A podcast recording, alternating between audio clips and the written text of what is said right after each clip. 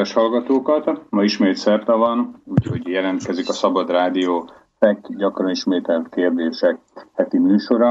Én Somogyi Szilárd vagyok, ma pedig 2016. szeptember 28-a van, és szokásunkhoz híven műsorunk elején meg szeretnénk kérni minden kedves hallgatónkat, akinek egyrészt módjában áll, vagy kedve van, vagy úgy gondolja, hogy rádió megérdemli a támogatást, hogy a www.slobodniviszélacs.sk weboldalon található információnk alapján vagy folytassa támogatásának módját, támogatását, vagy ha, ahogy említettem, lehetőségei engedik, támogassa rádiónkat. Mindezt azért kérem, mert a Szlobodni Viszélács vagy Szabad Rádió immár harmadik éve mindenféle kereskedelmi vagy politikai reklám közlése nélkül tartja fönn magát, benne a FEK gyakran ismételt kérdések című. Tehát az önök támogatása teszi lehetővé azt, hogy most beszélgethessek például Kormos László úrral is, akit köszöntök. Itt van Kormos úr? Itt vagy? Ö, igen, itt vagyok. Szervusz Szilárd, jó napot kívánok a kedves hallgatóknak. Kormos László nem ismeretlen a hallgatóink egy része előtt. Egyrészt elég gyakori vendég a rádió szlovák nyelvű műsoraiban, illetve itt a mi műsorunkban is már kétszer vendégünk volt, és talán elnézik a hallgatók nekünk, hogy a régi barátságunkra való tekintettel tegeződni fogunk a műsor alatt. A beszélgetést megint egy ilyen technikai lehetőséggel, Skype-al bonyolítjuk le, tehát nem együtt ülünk a stúdióba, bízok benne, hogy mindenféle technikai zörej, vagy pedig zavar nélkül tudjuk, tudunk belekezdeni. Kormos Lászlóról talán még annyit mondanék, hogy polgári aktivistaként tevékenykedik, és hogy rá is térjek beszélgetésünk első, első szakaszába a fő gondolatra, ami abból indult ki, hogy Laci, neked ugye van egy, hát most már nyolcadik alkal, nyolcadik folytatásánál tartó cikksorozatod a Dunaszerdehelyi Propaganda havilabba, ami ha jól tudom, 45 ezeres példányszámba jelenik meg, e, nagy olvasottságnak örvend, nagyon sikeres a, e, ez a rovatod, ami az aranykor küszöbén e, címet viseli, és ebben olyan magvas gondolatokat fogalmaztál meg, illetve ami nekem külön, külön pozitívum, hogy annyira könnyen érthető gondolatokat fogalmaztál meg, hogy én ezekből a rövid írásokból először is a bevezető első, első részből idéznék az olvasók számára, hogy legyen elképzelésük, hogy, hogy miről van szó. Tehát az első számba az elérhető az emberi boldogság címmel jelent meg Kormos László írása. Így folytatódik. Hiszek benne, hogy igen. A külvilág azt sugalja, azt üzeni, hogy be kell érnünk azzal, amink van. Hogy nem elérhető a tökéletes boldogság. Ezt azért utasítom el, mert nem gondolom, hogy a teremtő, aki szeretettel teremtette a világot, örömét lelni a boldogtalanságunkban. Szerintem ő is azt szeretné, hogy boldogok legyünk. Mindjárt nyitásnak, ez egy, eddig tartott az idézete, egy, egy nagyon mag, magvas gondolat. Tehát jól értem, itt arról van szó, hogy nem szabad elfogadnunk azt, amit a világ szeretne ránk erőltetni, vagy pedig diktál. És most már végre átadom a szót Orvos Lászlónak. Hát hogyha végignézem azt, hogy milyen világban élünk, milyen gondolatok, milyen kultúra dominál, tehát akkor azt kell észrevennem, hogy a világ beteg. És mint olyat, ugye akkor kell kutatni azt, hogy miért, hogy mi az oka annak, hogy, hogy a világ betegen gondolkodik, betegen viselkedik, miért van az, hogy pusztítjuk a természetet, a folyóinkat, a vizeinket, erdeinket, a szántóinkat, és önmagunkat is.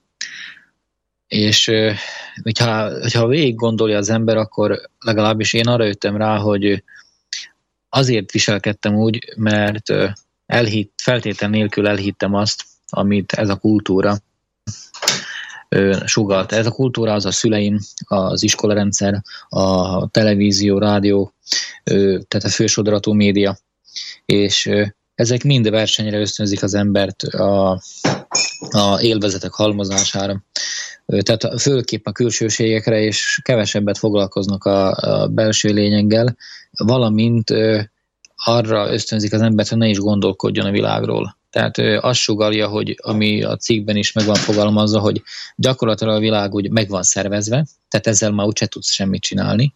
Egyébként ez a emberek többségé éppen ebbe a csapdába esik bele, hogy elfogadja azt a tézist, hogy ezt nem lehet megváltoztatni. Na most, ha ezt elfogadjuk, gyakorlatilag abban a pillanatban meg is békiosztuk a kiutat és a lehetőségeinket. Ha viszont azt mondom, hogy igenis meg lehet változtatni, tehát vagyok, nem tudom, hogy hogyan, mert tényleg nem tudom. De nem, nem, nem tudom elfogadni azt a tényt, vagy, illetve azt az üzenetet, hogy nem lehet meg, megváltoztatni. Tehát addig, hát igen, és akkor az ember a munkás során koppanhat, és neki mehet a falnak, esetleg több falnak neki menel, utána rájön, hogy akkor lehet, hogy ezt a falat ki kéne kerülni, vagy, vagy ajtót keresni, rés keresni rajta. Tehát ebben majd beletérünk későbbiek folyamán, de mondom, alapvetően az a, azt, azt vettem észre, hogy leszoktatták az embert a gondolkodásról. Tehát a analitikus, komoly, korrekt, a mélységi menő gond, elemző gondolkodásról. Tehát te próbálod mindenképpen e, nulláról értékelni a helyzetet, tehát hogy nem elfogadni azt, amit, amit a média sugároz, hogy minden szép és minden jó és csillog, hanem, hanem valóságba, tehát megnézni azt, hogy javítható ez a helyzet, ugye? Igazából azt kellett észrevennem, mert ugye eredetileg azt gondoltam, hogy ez véletlenszerűen úgymond evolúciós úton fejlődött ilyenni a világ. Aztán egyre inkább arra a következtetésre jutottam, hogy egy nagyon szűk csoport, és most nem tudom, hogy emberi fajról van szó, vagy másról, de egy nagyon szűk csoport tartja a kezében az irányítást. És mm, ugye ezt nevezik, kinevettetik az, kinevetik az embert, hogy összeesküvés elméleteket gyárt, elméleteket gyárt és ilyesmi, de lehet rajta nyugodtan nevetni, én már ezen, ezen is túl vagyok, tehát nem, nekem nem nagyon okoz gondot az, hogyha valaki kinevet, vagy lehúrog, vagy ilyesmit csinál, mert az nem engem minősít. Tehát, hogyha, hogyha végignézem a folyamatokat, az, hogy mi történik például Csehorsz, most itt kis régióban, Csehországban, Szlovákiában és Magyarországon, ezt a hármat tudom úgymond a legkorrektebben figyelni a médián keresztül, iskolarendszer, a törvények, akkor már itt meglelhető a, tehát, a magyar, tehát mondjuk úgy, hogy a Mátyás király óta utáni történelemben meglelhetőek azok a szálak, amely a háttérből mozgatják az eseményeket. Sőt, a törököknek a, a, a, ide, tehát a lerohanását is, meg ezeket is lehet látni a háttérben, hogy milyen, milyen tehát úgy érted, erők mozogtak, igen. hogy már visszamenőleg, tehát évszázadokra hogy kimutatható az, hogy valamilyen, valamilyen felsőbb hatalom, vagy egy háttérhatalom mozgatja a szálakat? Az utolsó nem, pár... Az utóbbi 20-19-20. századnak ez a... Nem, nem, az utolsó pár száz évet az nagyon konkrétan, tehát kimutatható, nagyon direkten is konkrétan. A, viszont azt egyébként a pénzmozgáson keresztül lehet nagyon jól látni. A, és a hadászati, tehát hogy ki kivel hadakozik, és hogyan, miért. A, de ami, ami érdekes dolog, hogy az kezd ki a, kirajzolódni, és elég intenzíven, hogy ez az utolsó jégkorszakig vezethető vissza. Tehát ennek az elég a működik. Igen. Na, folytasd. gyakorlatilag olyan történelmi hamisítás, és olyan, tehát olyan mélyen belevésték az emberek agyába azt a jelenleg modern történelmi tanultudományt, amit jelenleg is oktatnak, tanítanak, hogy az ember el sem tudja képzelni, hogy lehetséges másmilyen történelem. Ö, tehát az, hogy nem 5-6-8 ezer éves a civilizációnk, hanem több tízezer éves, akár 20-30-40-50 ezer éves is lehet. Tehát most találtak, ugye a boszni piramist az, az 20 ezer éves például, és most találtak még idősebb piramist, ami, ami a civilizációnak a lenyomata. Sőt, vannak olyan dokumentumok, amelyek nem elméleti szinten, hanem konkrét tényekkel mutatják be azt, hogy a Földön több tízer éve globális civilizáció létezett. Tehát az egész Földet átülelte egy globális civilizáció, és ez például onnan lehet tudni, hogyha összekötünk egy vonalat mondjuk az egyiptomi piramisok és a, a húsvét szigetek közt, akkor ezt a vonalat tovább folytatjuk, kikötünk a Maja birodalomban, és pontosan egy vonalon vannak ráépítve ezek az építmények, ráadásul aranyarány meccésben egymással. Tehát ezek olyan, és, a, ja, és arról nem is beszélek, hogy ez a vonal pontosan hosszú, mint az egyenlítő.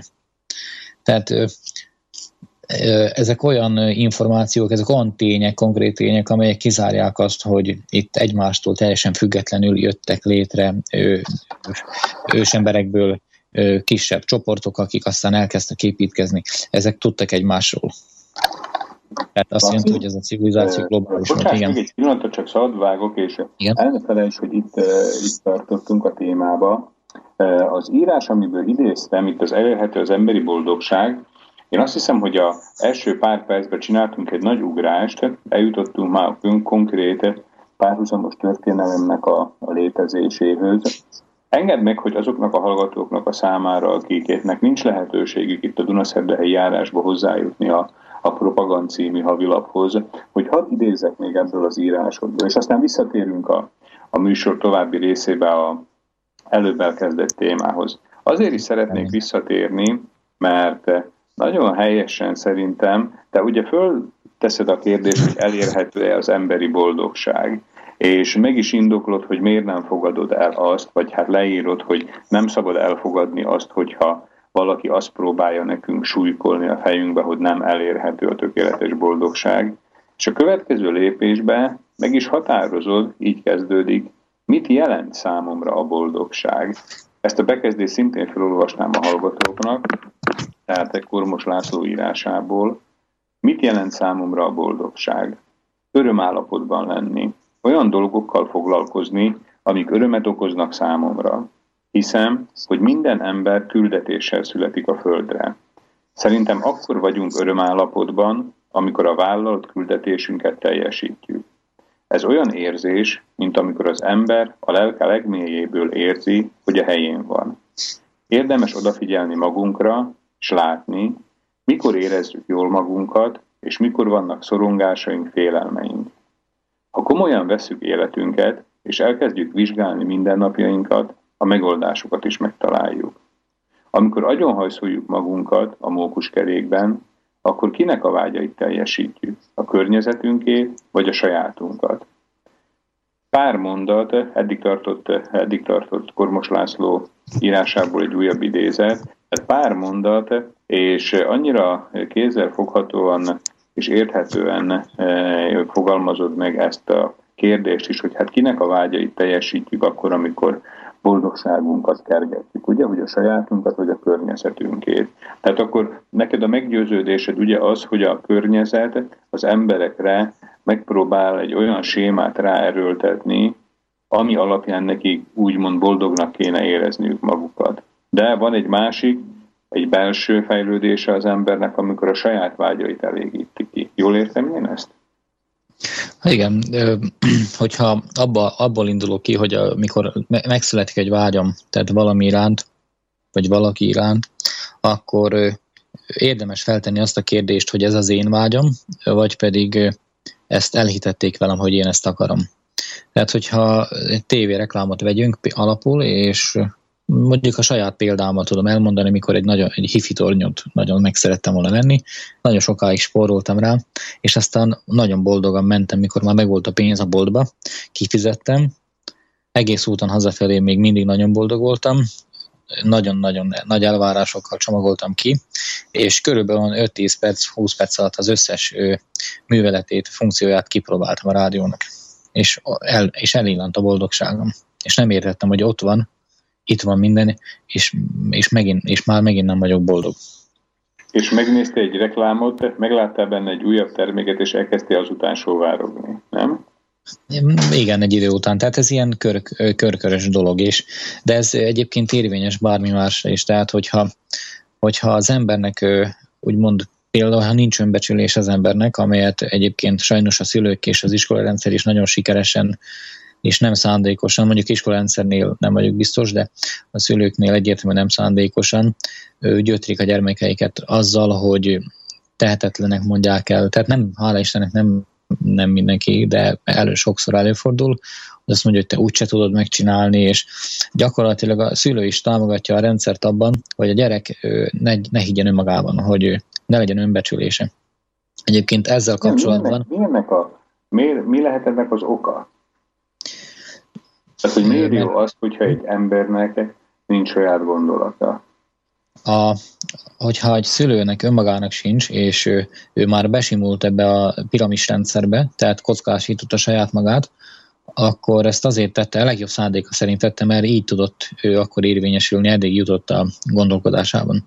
És ő ezt azért teszi a gyerekével ugyanezt, hogy ő se sérüljön sokat a ütközések során. Tehát úgy gondolja, hogy a gyereknek is az a legjobb, ha minél hamarabb elfogadja, hogy ő is egy kocka, és neki is be kell simulni a, a, a ranglétrán, és arra ösztönzi, hogy a lehető legmagasabban jusson. Tehát mindenképpen végezzen egyetemet, ha lehet a legjobb egyetemet végezze, ha lehet, akkor mindjárt kettőt is, és nagyon jó helyen tud alkalmaz, legyen alkalmazva, és görizzen, és, és karriert építsen, mert csak akkor, hogyha nagyon magasra jut, akkor lesz biztonságban a, a, a ragadozók elől, tehát a rendszer elől, és akkor, akkor fog boldogulni, akkor lesz biztonságban. Tehát ez egy ilyen alapvető szülői elképzelés, amely szerint a legtöbb szülő igyekszik a gyermekét nevelni.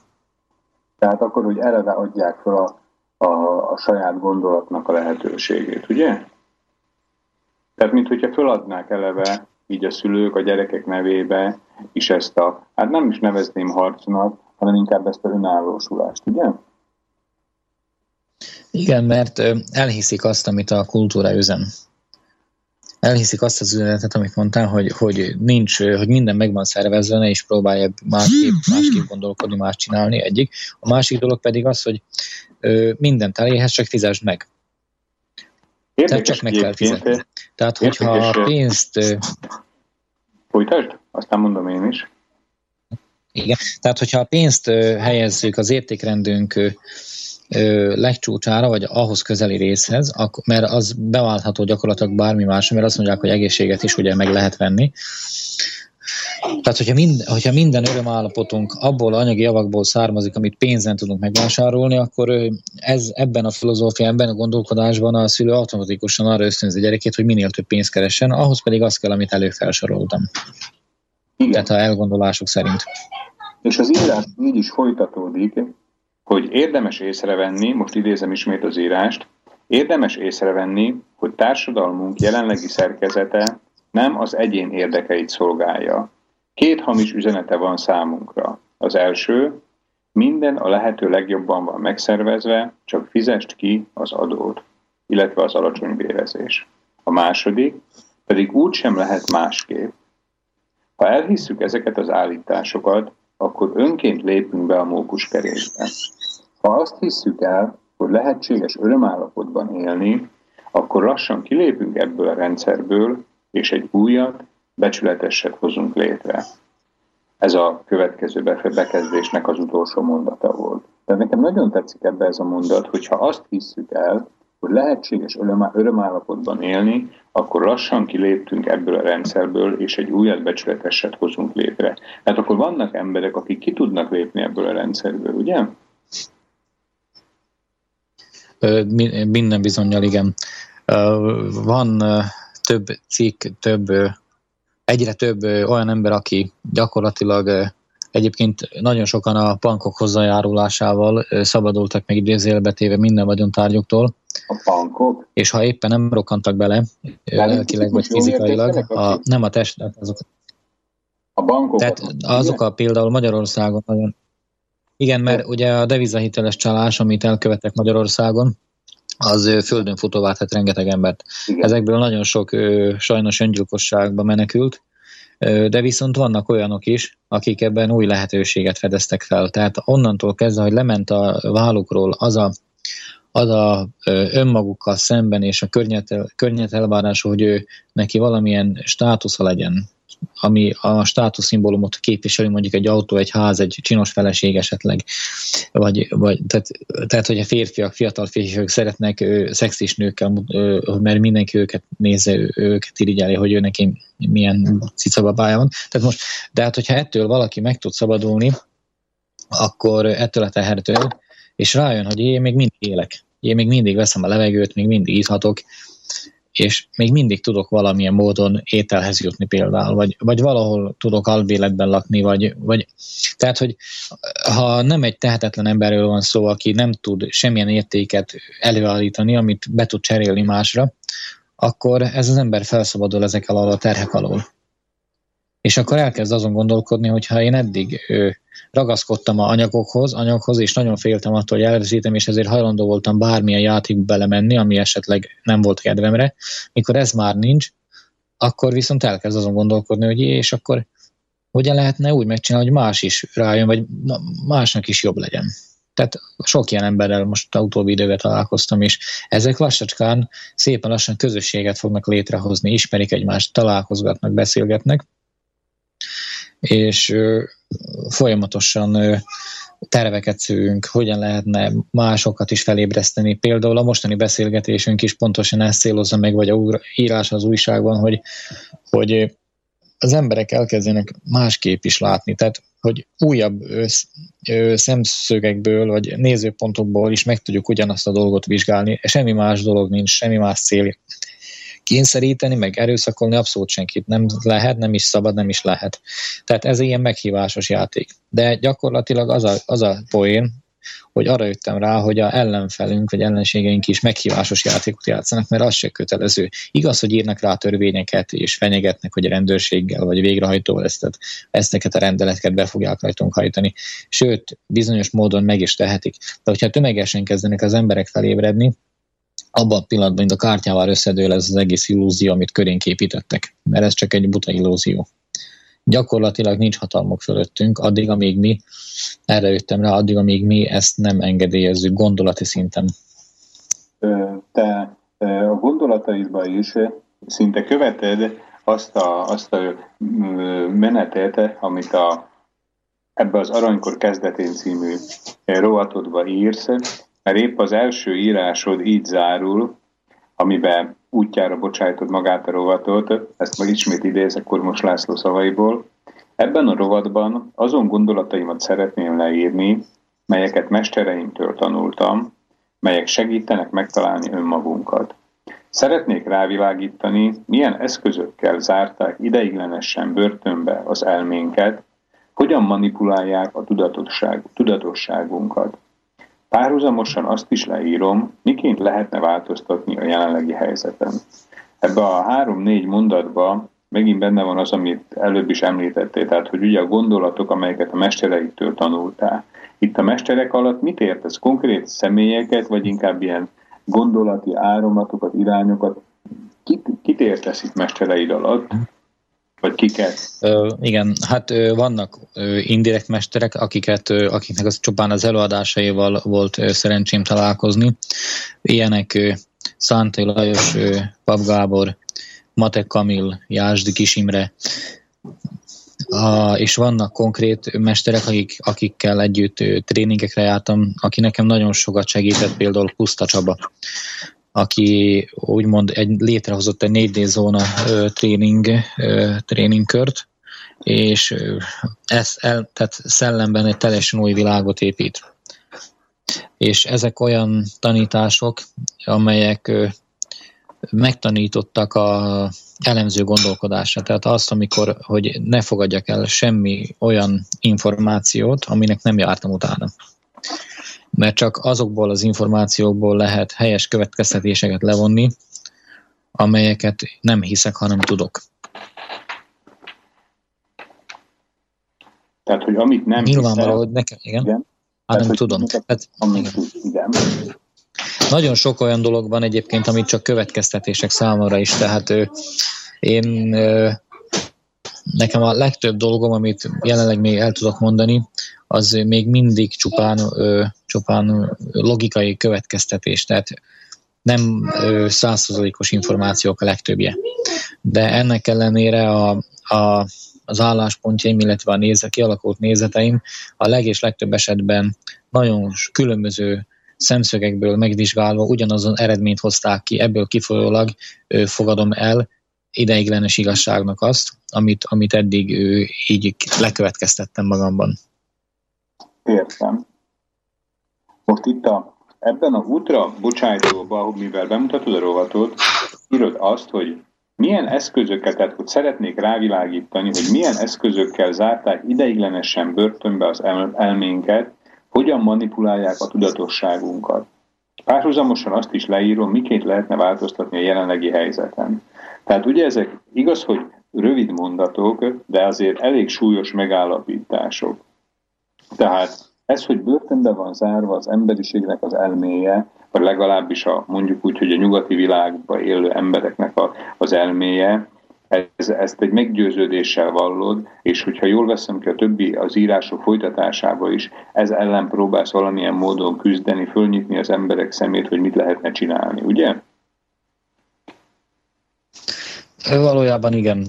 Hát nem is, ugye úgy mondanám, hogy nem is annyira ellene érdemes valaminek küzdeni, mert valami ellen való küzdés mindig azt erősíti, ami ellen küzdesz, hanem inkább azért, tehát inkább azt célozom meg, hogy, a, hogy, hogy az emberek irányába szeretettel, a legnagyobb tisztelettel és elfogadással közelítsek úgy, hogy amennyiben hajlandó engem meghallgatni, akkor és lehetőség ad arra, hogy elmondjak neki valamit, akkor azt megtegyem. Tehát ennél többet nem tehetek szerintem.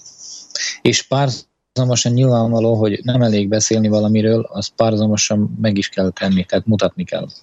Tehát ugye, ugye nem lenne hiteles, hogyha azt mondanám, hogy ne járjunk autógyár, autógyárba, gyártósor mögé neon lámpák alá dolgozni havi 3-4-500 euróért. Én ezt mondanám, híresztelni is közben pedig oda járnák. Tehát ez úgy nem volna igazán hiteles. Viszont, hogyha ö, ö, példát mondok, hogy a köve, következő részekben, nem tudom melyikben van a iskolarendszerről írva. Tehát, hogyha azt nagyon érdemes ezt az iskolarendszert ö, majd kibogoznunk, kiveséznünk, mert ö, ez, ez, ebben a, ennek a rendszernek ez egyik legnagyobb trükkje, hogy elhiteti az emberekkel, hogy kötelező iskolába járni, sőt a gyereknek az a, az a legjobb, ha iskolába jár. De hogyha... Tessék? Bocsáss meg egy pillanatra mivel hogy közeledik a szünetnek az ideje, már nincs túl sok időnk addig, nem menjünk bele ennyire komoly témába, mint az iskola rendszer, viszont ismételjük-e még egyszer ezeket a neveket, ezt a három-négy nevet, akit említettél, mert én úgy gondolom, hogy ezek emberek biztos megérdemlik, hogy, hogy jobban megjegyezzük a nevüket, és nekem is esetleg lehet ez egy útmutató, hogy ezek közül az emberek közül, hogyha valaki elfogadja a meghívást egy, egy későbbi műsorba, akkor nagyon szívesen bemutatnánk a hallgatóknak azokat, akiket Kormos László a mestereinek tart. Tehát kiket említettél előbb? Még egyszer? Tehát ö, akkor azt is elmondom, hogy milyen témával dolgoznak Igen. és foglalkoznak ezek az emberek. Tehát ha ö, ö, még voltak itt nem is említettem, de akkor felsorolom.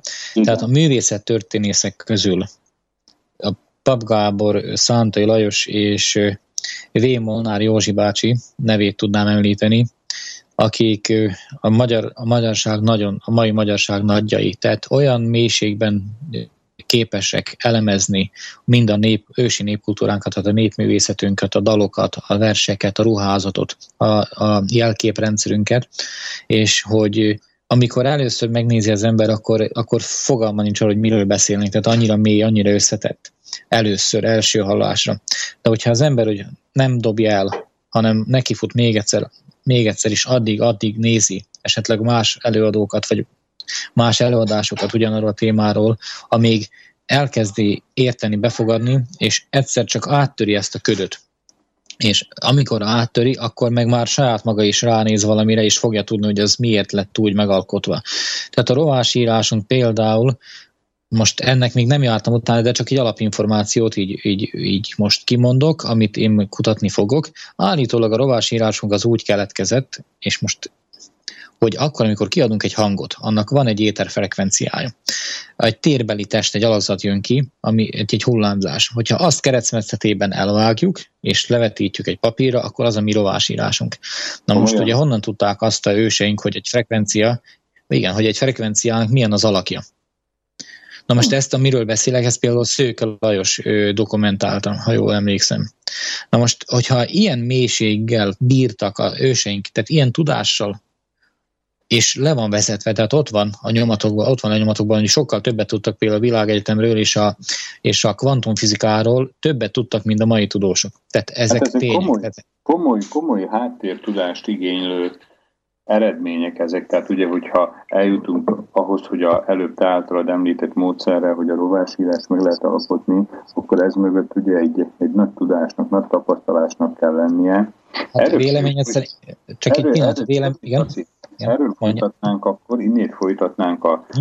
szünet után, hagyjunk Jó. egy kis lehetőséget, időt a hallgatóknak, hogy leülepedjen, földolgozzák az eddig elhangzottakat, E, a zeneszám után folytatjuk, mai vendégünkkel Kormos Lászlóval, akivel ma a Szabad Rádió Fekt gyakran ismételt kérdések című műsorába beszélgetünk. Tehát most egy kis zene. Köszönöm. Kell még egy szó, mielőtt menni, kell még egy ölelés, ami végig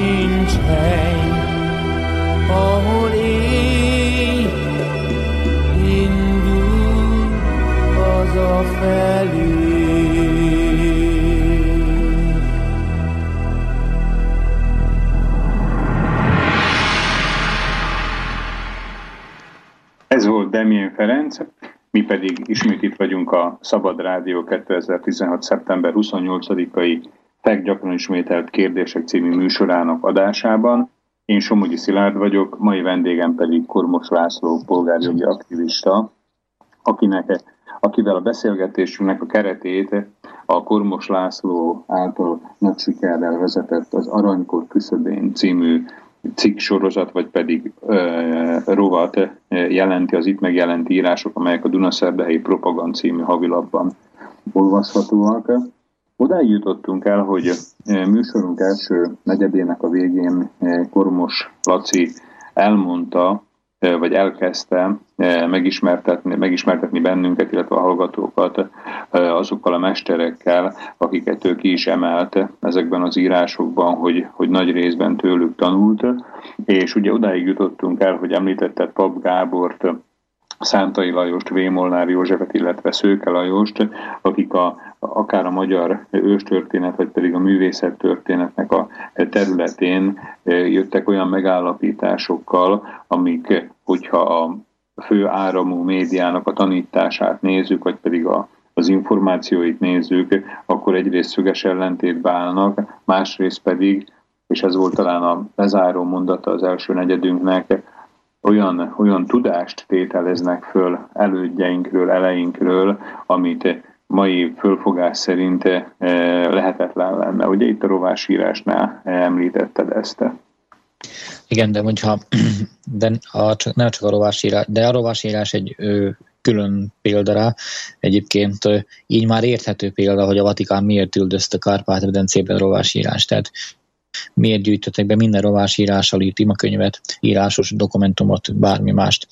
Sőt, fizettek érte, és büntették, ha valaki nem adta le. Tehát erről dokumentumok vannak, hogy ez történt. Persze azok is lehetnek hamisítottak. A té viszont tény, hogy a rovásírás egy időre eltűnt Kárpát-medencéből, és átvette helyét a latin írás. Nyilvánvaló, hogyha valakinek van egy erős kultúrája, akkor önként nem fogja odadni. Ugye, tehát, tehát az, hogy erről utasítást adtak ki, annak az, eli, az nagyon elhihető, egyrészt dokumentumáról, a másrészt pedig valóban eltűnt a rovásírás egy időre. Na most, hogyha venjünk tovább előadók sorait említve, akkor nekem nagyon tetszik például Tóth Gyula. Ő gyakorlatilag inform, a, a szakmája informatikus. A Igen. Youtube-on úgy lehet megkeresni olyan címszolat, hogy, hogy Skitiától Makrebig. Ez a cím az előadásának. Skitiától Makrebig. Igen.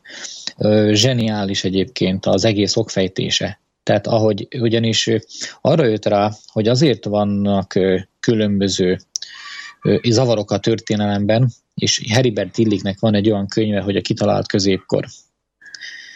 És ő azért kezdett kutatni történelmet, mert egyrészt könyvtárban dolgozott, ahol a régi magyar lexikonokat, krónikákat olvasta, olvasgatta, és egyebeket, és elkezdett ezzel komolyabban foglalkozni, és amikor megjelent Heribert Tilliknek ez a kitalált középkor című munkája, akkor ezt meg szerette volna cáfolni. És a munkássága során rájött arra, hogy az igaz, hogy hogy nem úgy vannak a dolgok, ahogy Heribert Dilly leírja, viszont valóban komoly probléma van ott 300 évvel. Ismétlődnek például események, tehát nagyon hasonló nevű népek egymásnak ütköztek ugyanazzal a kimenetel indokkal, és mondjuk 72 év ugyanaz megismétlődik, stb. Tehát arra jött rá, hogy gyakorlatilag ez azért van, mert különböző országok vagy népek krónikái más időszámítás szerint voltak írva. Tehát nem volt még egyetemes időszámítás. És hogyha és tud, ismeri azokat, hogy milyen idő, és ő, tehát úgy, hogy mind informatikus, matematikus, ránézett egy számra, a számadatra, ő azonnal ki tudott onnan vonni bármennyi számot fejből, és össze tudta illeszteni az, hogy gyakorlatilag ez a krónika ugyanazt a történést írja el, csak 72 éves vagy 313 éves elcsúszásban. És így gyakorlatilag rájött arra, hogy, hogy a magyar krónikák teljesen hitelesek és hitelesen írják le a történelmünket. Na most ezt az előadást szintén merem ajánlani, aztán ott van például, ami a mai világot nagyon jól bemutatja, hogy hogy működik ma is gyakorlatilag az, amit írok a propagandban, ezeket a gondolatokat saját, tehát más módon, például Géci Gábor. Géci Gábor. Aki létre, Géci Gábor, aki létrehozta a magfalvát, ez több, nem tudom hány tíz hektár területet vett meg, és Magfalva? Ott magfalva, igen, és ott próbálnak illetve ilyen tanyasi életet, régi, hagyományos életet élni. Na most neki van nagyon sok jó előadása a mai világgal kapcsolatban az, hogy hogy működik, és hogy miért nem jó ez, és hogy hová fog ez vezetni. Amire aztán mi is meg ki fogunk térni. Csak azért mondom, hogy ha, mert hogyha mi bizonyos témákat csak szűkösen tudunk érinteni ez a rövid idő alatt, viszont ezek, ezek, amiről beszélek, ezek mind olyan tartalmas előadások, amelyek több órán keresztül tudják majd a kedves hallgatót ö, ö, elvezérelni egy másfajta világba, egy más gondolkodásba. Hát Akkor nem, is, nem, is, nem is gondolom azt, Laci, hogy nekünk most ától az összes általán tartott embernek a munkásságát be kéne mutatnunk. Én inkább arra, arra gondoltam, hogy hangozzék el ezeknek az embereknek a neve, meg egy rövid kis pár mondatos ismertetés, hogy tehát akinek ugye szimpatikusak a te gondolataid, akár amit elmondasz, vagy akár amit leírsz, azok az emberek kapjanak a kezükbe esetleg egy, egy fonalat, vagy pedig egy vonalvezetőt, egy zsinórmértéket, hogy hogy hol tudnak még hozzájutni olyan információkhoz, amiből Kormos László is táplálkozik. Úgyhogy ha bárki még ezek közül, az emberek közül eszedbe jut, akkor nyugodtan, tehát nem, ne, ne, ne, ne sporoljunk az időre. Én mindenképpen szeretnék még megemlíteni, megemlíteni Jásdi Kisimrét, akit szintén nagyon nehéz megemészteni. Még egyszer a neve? Jásdi, Jásdi Kis Imre. Jásdi Kis Imre. Imre. Igen. Ő, ő, arra jött rá, hogy a legtöbb város és falu nevünk, vagy, vagy folyók nevei, hegyek nevei, azok nem véletlenszerűen keletkeztek, hanem, az egy, hanem valamilyen feladatkör teljesített az a régió, vagy az a falu. És arra is rájött, hogy vannak kálvonalak, lejvonalak a világot körbevéve, és megtalálta ezeknek a faluknak, városoknak, a Indiába, például Kal, vagy olyan, hogy Kalkutta, vagy Kálon, Kálontúr, meg ilyen, tehát ilyen nevezetű városokat ugyanazon a vonalon, ami, Kál, ami a Kál vonalon van rajta. Tehát, hogy és volt arra... közös, közös valamilyen gyökerük ezeknek a névadások, Igen, gyak, vagy a gyakorlatilag tehát érdemes azt, én nem szeretnék ebben mélyen belemenni, de a lényeg, amit, amit, amit kivettem az, hogy a őseink, azok értettek a, a vízgazdálkodáshoz, tehát értették az földanyánknak az ökológiai működését, tehát tudták azt, hogy a víz bizonyos csatornákon lejut a magmához. Na most, hogyha direktbe a magmához jut, abban most nem menjek bele, de hogyha a magma fölött van például egy vastag szénréteg, amely forró izzik, és ha oda jut a víz, akkor a víz szétbomlik hidrogénre és oxigénre, megköti a szenet, és metángáz és széndiokszid formájában pedig elkezd följönni vissza a földre. Így fölhozva azt a szenet, ami az élethez szükséges, ugye, mert a növények is, az embereknek is a DNA és a teste szénből van gyakorlatilag.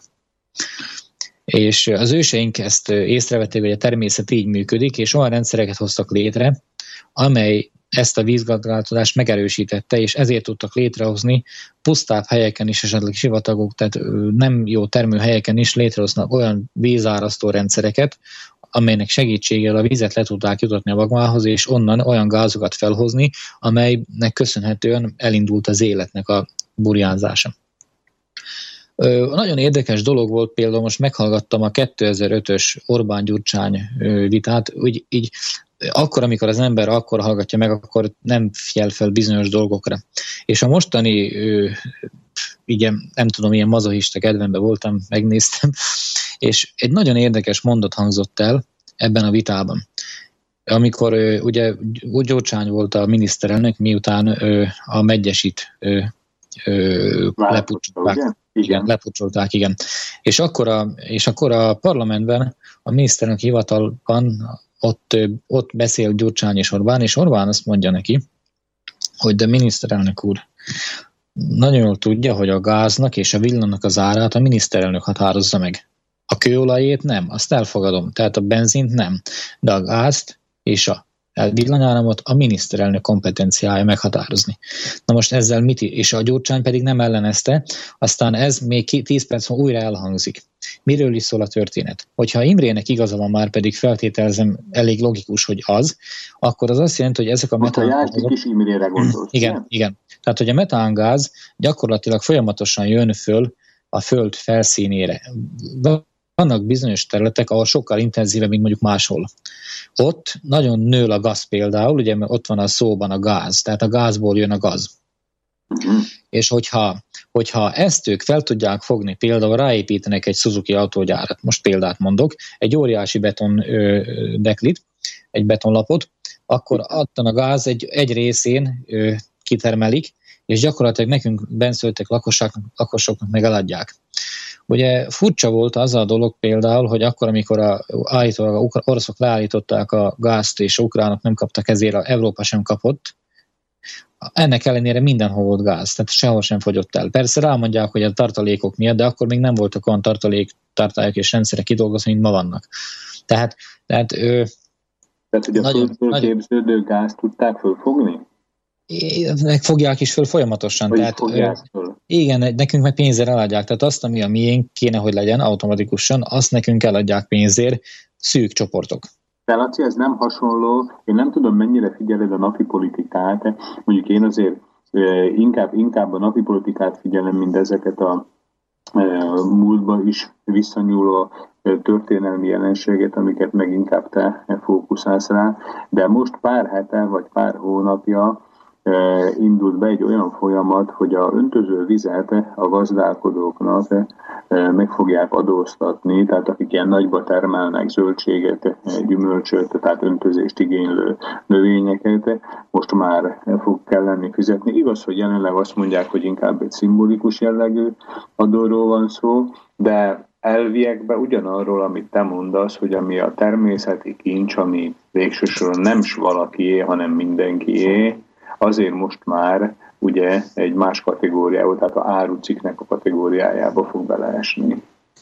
Erre egyébként majd a később visszatérhetünk, röviden csak annyit mondok erről, hogy gyakorlatilag a, azt lehet mondani, hogyha benne van az alkotmányban és az ENSZ alapjogi, tehát em, alapvető emberi jogok deklarációban benne van az, hogy az élethez való jog. Tehát, hogyha mindenkinek joga van az élethez, Ebből logikusan következik, hogy joga van a tiszta levegőhöz, a tiszta vízhez és az egészséges élelmiszerhez. Jelenleg már egyiket sem tudjuk a mai világban megteremteni magunknak, olyan a szennyezés mértéke. Tehát gyakorlatilag minden olyan tevékenység, amelyet a jelenleg, jelenlegi ipari üzletvilág és a politikusok végeznek, gyakorlatilag szembe mennek az alapvető emberi jogokkal. De azért mondom, hogy erre majd később vissza tudunk térni. Igen. Mert az megint más téma, tehát hogy ne kanyarodjunk el tőle. Ami, és aztán, ami nekem konkrétan úgymond mesterem, aki nekem szem, tehát személyesen sokat tanított, az a Puszta Csaba volt, Puszta ő Csaba. pedig Puszta Csaba, Igen. akit meséltem, a 4D zónát hozta létre. A legnagyobb hozadék részéről az volt, hogy ha egy bizonyos szemszögből nem találom a megoldást egy kérdésre, és körbejártam, és különböző szemszögből sem, akkor dimenziót kell váltani. Tehát azt jelenti, hogy ha bent vagy az erdő sűrűjében, és nem tudod, hogy hogy néz ki az erdő, hogy merre kell kijutnod, akkor ugye, hogy úgymond menj az erdő fölé. Tehát nyilván erdőben vagy, akkor nehéz, de, de, de a lényeg az, hogy ha benne van egy probléma sűrűjében, akkor, abba, akkor próbáld meg úgymond a holkifléről ránézni ugyanarra, mint egy kívülálló. Igen. És nagyon sokszor az ember, egy gyerekkorában az emberek szerintem, mert én, én is, és sok barátom ugyanezt az élményt elmeséli, hogy nyáron, mikor gyerekkoromban kifeküdtünk az éjjelben, és az eget néztük, minden problémánk eltörpült, eltűnt abba a mélységbe való belenézésbe, abba a végtelenbe való tekintetbe is. És valahol, valahol ez az érzés fog el akkor is, amikor gyötrődök valamin, valamilyen konkrét probléma miatt, és rájövök arra, hogy, hogy jó, ez most jelenleg probléma, de gyakorlatilag ez csak egy része az életnek, egy apró része, amit meg kell oldani, vagy el kell kerülni, vagy odébb kell állni, és kész. Tehát, tehát, hogy nem érdemes és nem jó dolog problémaként megoldani a mindennapos feladatokat. Tehát, mert ugye mindig attól aggódunk, hogy, mi le, hogy mit hoz majd a jövő, és ennek a szabadalomnak a a sűrűjében, aztán elfelejtünk valóban élni, és úgymond boldognak lenni, tehát elfogadónak. Értem, tehát hogyha, hogyha egy ilyen nagy dimenzióra veti az ember a tekintetét, mind az égbolt, vagy a földkerekségén gondolkodik, hogy akkor mindjárt más kategóriába kerülnek a mindennapi életnek a, hát ugye azt mondtad, hogy ne problémaként kezdők, hanem a mindennapi életnek a e, prózai, prózai eseményei. Hogyha belegondolunk abba, hogyha, hogy mi az, amitől valóban boldogok vagyunk. Én legalábbis azt vettem észre saját magamon és másokon is, hogyha más emberekkel közösködünk. Tehát valamit közösen teszünk, fotbalozunk, sakkozunk, beszélgetünk, játszunk, dolgozunk, tehát együtt csinálunk valamit egy olyan emberrel, akivel szívesen vagyok együtt. Na most van ennél nagyobb örömérzés, hogy őszintén. Tehát én, én nem gondolom. És hogyha, és hogyha azt veszük, ehhez nem kell pénz. Tehát, hogy ezt meg tudjuk tenni pénz nélkül, állás, karrier, autó, tehát nagy limuzin, meg, meg nagy kastély, meg minden nélkül meg tudjuk ezt tenni. Tehát az, azt mondom, hogy ha hogy a szegénységnek, illetve a gazdagságnak, hogy mi a meghatározása, és akkor ugye én barátomnak azt mondtam, hogy az, az relatív, nem, az konkrét dolog, azt mondja, hogy az a szegény, akinek kevesebb vagyonban minden mennyire szüksége van. És az a gazdag, akinek pedig több ö, anyagi java van, mint amennyire szüksége van. Tehát ebből kifolyólag nem a anyagi javak mennyisége határozza meg a szegénységet, a gazdaságot, hanem az igények, a hozzátársított igények. Igen. Tehát egy milliárdos... De azt hiszem, hogy csak, csak egyet lehet érteni. Tehát egy milliárdos is sóvároghat még egy milliárd után, még egy szegény ember is, akinek mondjuk két kabátja van, csak egyre van szükség, akkor már teher számára az egy, mert kell hordoznia magával. Na, ez... látod, hogyha már itt most már milliárdokról beszélünk, meg vagyonról, akkor én kidéznék itt néhány sort az Aranykor Küszöbén című cikksorozatnak a második részéből, ahol Kormos László, aki a mai vendégünk, a következőket írja. A mai vaskor néhány paradoxona.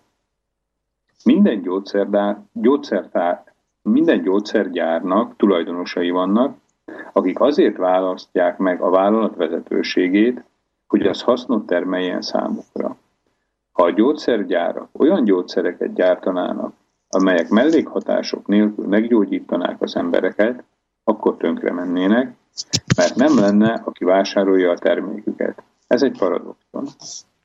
A második pedig, Szlovákia iskolaügyi törvényének, itt idézelek törvényt, hogy a 245 2008-as számú törvény x bekezdése, paragrafusa a következőképpen határozza meg a tanítási folyamatnak, mint olyannak a lényegét.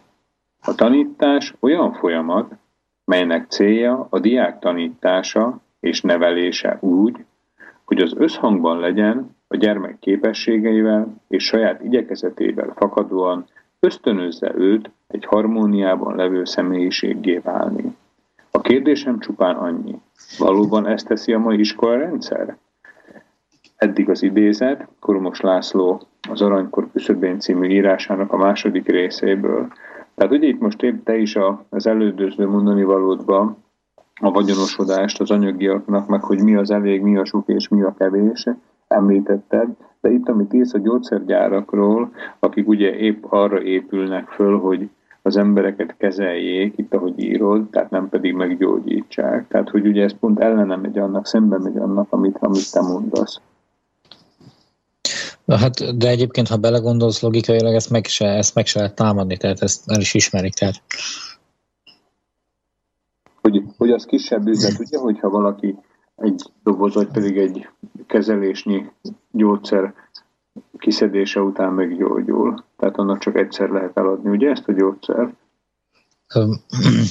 Igen, ahogy mondjam, tehát, hogy a, a or, tehát valamikor ugye a magyar, megint visszatérek például a magyar szónak, annak a magyar szónak az értelmére, hogy a kezelés. Tehát amikor valakit kezelnek, ugye azt mondja a magyar, hogy kezelik, az azért hívták kezelésnek, mert kézrátétellel gyógyítottak. Aha. Mikor, valaki beteg, amikor valaki beteg, akkor az azt jelenti, hogy energetikai áramlásai nem működnek rendesen. Tehát ugye az embert ne úgy képzeljük el, ahol csak húsvér és csontok vannak, csak sejtek vannak, hanem van finom energetikája is a szervezetnek, mind hogy mindennek a világon finom energetikája és van láthatatlan energetikája, amit egyébként vannak, akik látnak, érzékelnek. Na most ezt hívhatjuk aurának, csakráknak, bármi másnak. Az a lényeg, hogy az ember, mint egy tórusz, mint egy mágneses tér, úgy benne folyik egy, egy, egy életenergia. Na most abban az esetben, hogyha félelmek keletkeznek az ember elméjében vagy szívében, akkor bizonyos szerveknél a blokkok keletkeznek, áramlási blokkok, mert a félelem áramlási ezeket blokkok. az áramlásokat megakadályozzák. És ha ez a blokk nagyon sokáig tart, akkor így idő után tünetként jelentkezik, tehát meg, ezt hívják megbetegedésnek. Értem. Na most ö, ö, a, gyakorlatilag egy gyógyszer elvileg egy katalizátor arra, hogy azt a blokkot úgymond mechanikusan, tehát erőszakkal feloldja, de hogyha az ember megmarad abban a gondolati sémában, abban a félelmében, ami belőtte volt, akkor ez, ez a feloldás újra vissza, tehát ez a blokk újra visszakeletkezik. Gyakorlatilag a betegségek azok nem más, mint vészjelzők. És sajnos a legtöbb példa, konkrétan a fájdalomcsillapítók a legalattomosabb gyógyszerek, illetve orvosságok, mert olyan, mintha kikapcsolná a riasztó berendezést. Tehát gondolja, hogy ég a ház, és akkor szól a tűzoltóságon a riasztó, és akkor ők lekapcsolják a riasztót. Ezzel ők nem érzékelik, hogy ég a ház, mert nem fáj, nem hallják, nem, nem látják, de attól függetlenül a probléma még megvan. Egyébként azt tetszik a, a gondolatmenetedben, hogyha ezt nem most bóként, hanem tehát tényleg én nekem nagyon sokat segített, egykori régi tanáromat e, juttatja eszembe, hogy mindig mondasz valamilyen példát, tehát ami, ami könnyen érthetővé teszi ezt a, ezt a gondolatot. Bocsánat, most ugye megszakítottalak, de ezzel csak egyet érteni lehet, hogy tényleg, tehát ugye, hogy egy ilyen konkrét példa, mint a fájdalomcsillapítóknak a alkalmazása, az kikapcsolja a riasztó berendezést. Igen, tehát van, igen, van olyan pillanat, amikor ugye fáj a ember foga, és épp, ez éppen mondjuk egy szombat estére esik, és legközebb csak hétfőn a rendelés, akkor, akkor természetesen nincs miről beszélni, ott, ott érdemes használni, hát mert őrül, őrületes fájdalom lehet az embernek. Tehát én nem azt mondom, hogy az ember ne használjon ilyen segédeszközt, amikor elviselhetetlen a fájdalom, de de ne váljon kultúrával, ne váljon rendszerességé, főleg a fejfajásoknál. És ha megnézed a reklámokat, gyakorlatilag olyan, olyan tudattalati manipulációt hajtanak végre mondjuk a reklámokban, amely önmagában bűncselekmény az én tekintetemben. Tehát azok az államok, országok, amelyek ezt engedik kormányok, hogy manipulálják a saját népét, nemzetét, azok kollaborálnak ezekkel a vállalkozókkal, ezekkel a vállalatokkal, pontosabban korporációkkal. Ebből kifolyólag viszont akkor logikusan azt kell, hogy következtessük, hogy egyetlen egy nyugat, általam ismert nyugati államban sincs megtiltva az ilyen típusú gyakorlatilag haz, hazugság, mert ez, ezek manipulációk, tehát megtévesztésen alapuló manipulációk, az ember pszichikájára való hatás, és ha ezt ezek az államok nem enged, tehát engedik, az azt jelenti, hogy nem védik az érdekeiket. Ebből kifolyólag azt kell, hogy mondjam, nincsen egyetlen nemzetkormány, tehát érde, nemzetet érdek, nemzet érdekét képviselő kormány sem az általam ismert országokban. De az, hogy nincs, azt nem csak ezen az egy példán, hanem x millió példán fel tudom hozni. Tehát érdemes megkülönböztetni mindig azt, hogy mit mond egy politikus, hogyan mondja, tehát ez ilyen színészi képesség, hogy nyájasan és ezt szociológusok felmérik, hogy az emberek mit, mit akarnak hallani, és mi az, amit el is hisznek, amikor hallanak. És ezeket nagyon komoly szakemberekkel dolgoztatják ki, szociológusokkal, akik aztán megírják a szövegeket, ezeknek a politikusoknak betanítják őket, ők is aztán egy idő után ráéreznek erre a hangulatra, és gyönyörűen eladják a semmit, a maszlagot, a hazugságot a választóknak. És ők meg a legjobb hiszemben elmennek és voksolnak ezekre a politikusokra. Mert hiszen ez viszont... okos ember mondta. Igen, igen, meg hát milyen szépen mondta, hogy melengeti az ember szívét, és on büszke, sőt, még el is sírja magát az ember a meghatottságtól, néhány politikus olyan szépen tud beszélni. És arról még nem is beszél, hogy a másiknak a másik tetszik, és akkor innen még már a családok is össze tudnak veszni egymással, hogy és gyakorlatilag két hazudozóról, két hazudozón vitatkoznak. Tehát. De hogyha utána néznénk azt, hogy milyen törvények léteznek, utána néznénk azt, hogy milyen, le, milyen, mert egyébként már vannak kidolgozott törvényjavaslatok. Például Halász Józsi bácsi, Halász József részleteiben, kidolgoz, részleteiben kidolgozta Laci, a Szent Kor... Igen. Ne haragudj, hogy megint a szadvágok, de Igen. repül az idő. Repül az Igen. idő. Igen. Aha, idő.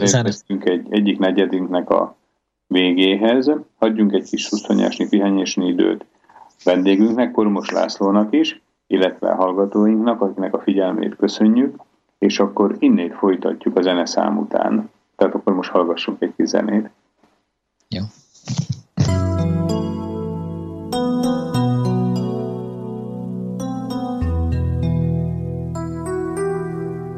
Fáradtnak tűnsz, mint ha nem a régi volna, hol van a tűz? Hova lett a mindig sóvár régi láz, az a régi égi láz, amivel beléptél, s megszerettelek. Nagy utazás, azt mondtad, hogy ez az élet, s nem halunk meg. Az ember soha el nem téved, égi láz, a bizonyos égi láz. Tőled kaptam, majd meghaltam, majd elégtem én. Mivé legyek most nélküled, Hová megyek, így nélküle?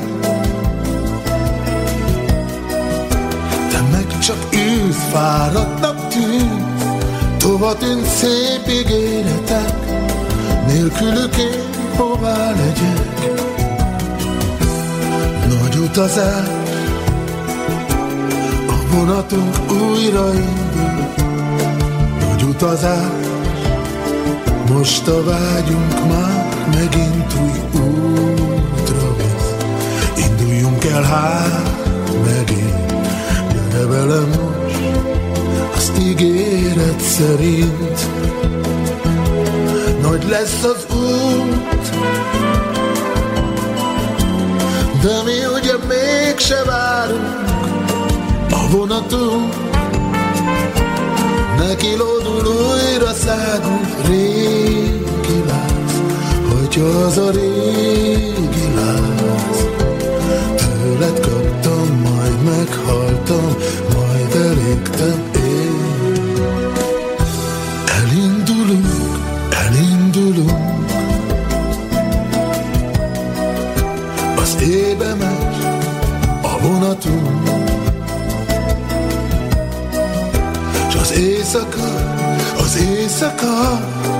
a puha testű éjszaka, vonatunkat togózaja, mint régi jó barátokat. Majd úgy fogad, majd úgy fogad, egy utazás az életünk, azt mondtad, hát megint megyünk,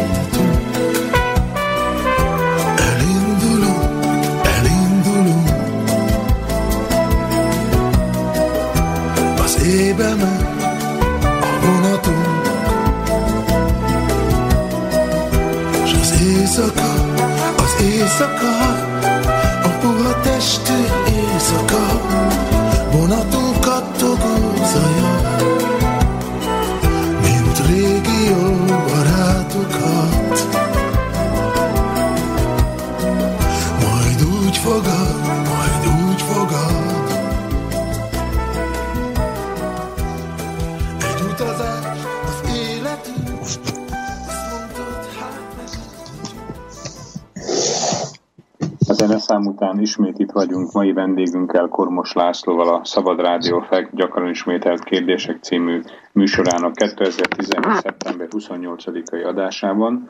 Én Somogyi Szilárd vagyok, és vendégünkkel, Kormos Lacival a szám előtt, a szünet előtt Halász József nevét ismertük, vagy írtuk föl, azok közé, az emberek közé, akit mai vendégünk mint egy szellemi tanítómesterének tart. E, Mit tartasz a legfontosabbnak, Halász Józsefről elmondani? Ö, gyakorlatilag egy, egy nek, számomra egy rendkívül szimpatikus, jó lelkű, jóságos ember, Ö, és zseniálisan dolgozta ki a Szentkorn értékrend alapján azt az új társadalmi berendezkedést, amely ötvözi a hagyományainkat a modern korral. Ö, Itt vagyunk? Halljuk egymást? Halljuk, Halló? Igen. Ah, jó, rendben. Csak csend volt. És Az, alap, az az alap. Amit mondasz. Tessék? Ekkora figyelemmel hallgatjuk, amit mondasz. Lélegzett visszafolytva. és ami, ami a lényeg az, az, az, hogy a társadalmat alulról építkezve kell újra szervezni, méghozzá úgy, hogy minden egyes lokalitás, tehát község, terület, település felméri a saját igényeit, de a valós igényeit, és ugyanakkor leteszi az asztalra azt, hogy milyen, kap, milyen termelési vagy szolgáltatási kapacitásokkal bír. Ebben, és akkor a Nemzeti Banknak nem az volna a dolga, hogy pénzt nyomtasson, hanem hogy logisztikai elosztó központnak kéne lennie, amely felméri azt, hogy melyik régióból, melyik régióba érdemes terméket, szolgáltatásokat átszállítani úgy, hogy a cserekereskedelem jól működjön az egész rendszerben. Cserekereskedelem. Igen, hát de, de egyébként nyugodtan, tehát nem probléma, hogyha ez pénz vagy valamilyen értékkel vagy váltóval van vezetve, csak ez a váltó ne legyen termék, tehát a pénz ne, ne termékként funkcionálja, hanem valóban csereeszközként. Tehát egy mérőeszközként. Mert ma ugye, hogyha kamatra lehet pénzt adni vagy kapni, akkor azt mondja, hogy már a pénz is termék. Igen. És ez szüli aztán a különböző gerjesztett különbségeket a szegény és gazdagok közt. Tehát gyakorlatilag folyamatosan a kamatrendszerrel szegényítik el az, az országokat és a benne élő lakosokat. Lehet, hogy ez is megérne egy külön műsort, ugye, hogy a kamatrendszerről, meg a pénznek a egykori szerepéről, meg a mostani szerepéről, hogy beszéljünk. Hát ő azt hiszem, hogy azt Hossó Andreával érdemes, mert ő nagyon, tehát nagyon otthon van a szakmában, néztem előadásait, úgyhogy, de én, én is foglalkoztam természetesen vele. Ezzel kapcsolatban a nézőknek, amit tudok ajánlani, illetve a hallgatóknak, de megnézhetik az valahol a Youtube-on. Igen, megnézhetik a, a hallgatók egyben nézők is, ez a modernkon vívmánya. Igen. A, a pénz, mint pillanat, mindjárt mondom a pontos címét, megkeresem. Tehát a lényeg, a lényeg akkor az ugye, hogy Halász Józsefet összekapcsolhatjuk a, a Szent Korona értékrendnek, Szent Korona ö, új alkotmánynak a kidolgozásával? A, mi a, mi, miről is szól az én felfogásomban maga a Szent értékrend? Mi, mi mindig is társadalmi rend, tehát egy, így a természeti emberek, közösségek voltunk. Nem törekedtünk piramis játékok építésére, tehát piramis szerző berendezkedésre, állami berendezkedésre, amely most működik. A gyakorlatilag törzszövetségben éltünk, harmóniában a környezettel, természettel és egymással. Ott gyakorlatilag írott törvényeink sem voltak. Nem volt rájuk szükség, mert mindenki a tengelyében volt, nem voltak félelmek, nem volt nélkülözés. Tehát senki nem akart két hektár területet magának, mert örült, hogyha a saját területét győzi megmunkálni például, ugye? Ma már Igen. ez nem így van. Tehát, tehát régen az embereknek volt olyan automatikus tudatuk, hogy tudták azt, hogy mit tudnak csinálni, és azt csinálták a társadalomban belül, tehát, és, és hasznosak voltak a társadalom számára. A, most már közben megkaptam a pénz, mint adósság. Az a, a pénz, mint adósság. Igen, ez egy olyan egyórás dokumentumás, vagy másfél órás dokumentum, de rajzolt, viszont ott nagyon szépen egyszerűen le van írva az, hogy a jelenlegi bankrendszer milyen óriási csalás és átverés. Igen.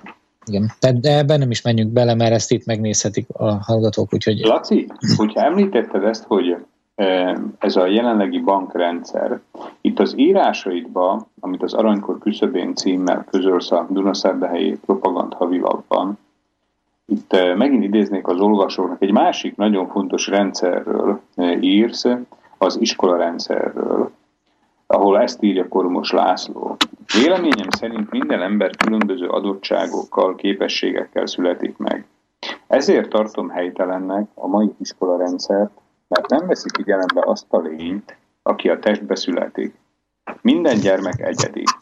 A szülők, főleg az édesanyák ösztönösen érzik, tudják, mi a jó a gyermeküknek. Ennek ellenére beíratják őket abba az intézménybe, amely egy, egyfajta főnyíró módszerrel csonkítja meg a gyermek alkotókészségét. Vannak gyerekek, akiknek nehezebben megy mondjuk a matematika, míg mások otthoni tanulás nélkül is kiválóan megértik az anyagot. A gyermek, amely nem vonzódik egy bizonyos tárgyhoz, és rossz minősítést kap, negatívan éli meg a tanulás élményét. Gondoljunk csak bele, mindannyiszor, amikor rossz jegyet kap a gyerek, olyan, mintha azt mondanánk neki, nem vagy tökéletes probléma megoldó. Így a minimum 12 éves iskolában eltöltött idő alatt súlyosan terhelik a gyermek tudatalattiát. Az iskolának elvileg az életre kellene felkészítenie, és éppen az ellenkezőjét teszik. Még idézett tovább, hogy általában a szülők hogy kezelik le ezeket a problémákat, eddig tartott Kormos László írásából az idézet, de akkor itt egy másik rendszer, ugye, ami talán nem annyira látványos, mint a bankrendszer, de egy másik számunkra a társadalom számára rendkívül fontos rendszer, az iskola rendszernek a mai fölépítését, szerkezetét is. Azt lehet mondani, hogy előbb a bankrendszerre azt mondjuk, hogy mekkora csalás, akkor a iskolarendszerre lehet, hogy azt kéne mondanunk, hogy mekkora a hátramenés. Úgy is mondhatnám, fogalmaznám, hogy a, gyakorlatilag az jelenlegi iskolarendszer készíti, fel, készíti elő a bankrendszernek a ügynökeit, illetve a ügyfeleit. Aha, aha. Mert ugyanis, hogyha az embert sikerül kimozdítani a tengelyéből, és az önbizalmát ugye felszámolni valamilyen szinten, akkor egy ilyen ember ezt kompenzálni akarja. És általában, hogyha, hogyha valaki nincs kapcsolatban a saját lelkével, nincs, nem hiszi el magáról, hogy ő egy értékes ember, de ugyanakkor az szeretne lenni, és mindjárt ugyanez a rendszer megmondja neki, hát legyen a házad, legyen autód, legyen jó állásod, legyen ezed, azod, legyen tévéd, de lehető legnagyobb tévéd legyen, mindenből legyen legújabb, legújabb mobilod, legújabb okostelefonod, és a többi. Tehát, hogyha ezeket az ember elhiszi, hogy ettől lesz ő értékes, akkor mindent elkövet annak érdekében, hogy, hogy anyagi javakat tudjon felmutatni a környezetében, amely által aztán ő elismernek fogja magát hinni. Hát egyébként működik is, mert nagyon sok ember egy irítségből, mivel neki nem sikerült, akkor, akkor ez úgy néz ki, mintha működne is ez a dolog, de gyakorlatilag nem egészséges emberi kapcsolatokról beszélünk. És hogyha az iskolarendszer azt mondaná, hogy meg, tehát nem mondaná semmit, megnézni a gyermeket, azt mondja, ez nagyon jó matematikus. Na, ez, ővel matakozni fogunk elsősorban. Hú, tehát őt mondjuk nagyon vonzák a kerté, a kertészet, a kertek, a virágok, a fák, akkor vele kertészkedni fogunk. Ezzel a kislány imád főzni. Tehát akkor menjünk ebbe az irányba. Tehát nyilvánvaló, hogy nem azt jelenti, hogy a többi dologot nem fog, többi dolog őt nem fogja érdekelni, mert fogja érdekelni, de azt csak rávezetéssel lehet, tehát nem lehet erőszakkal a gyerekre rá erőszakot. Hogyha a gyermek valami iránt nem fog mutatni érdeklődést, azt hiába fogják büntetni, súlykolni. Lehet, hogy bemagolja arra a rövid időre, amíg ezt vissza kell mondani a versként, ezt az anyagot, de a következő nap, a következő órában el is felejti az egészet. Igen. De ha belegondolsz, egyrészt ő mennyit ki, dolgozott vele, hogy, tehát, hogy ezt mennyi időt magától elrabolt, mennyi meggyötört pillanatot élt át, amíg ezt nagy nehezen magába gyűrte.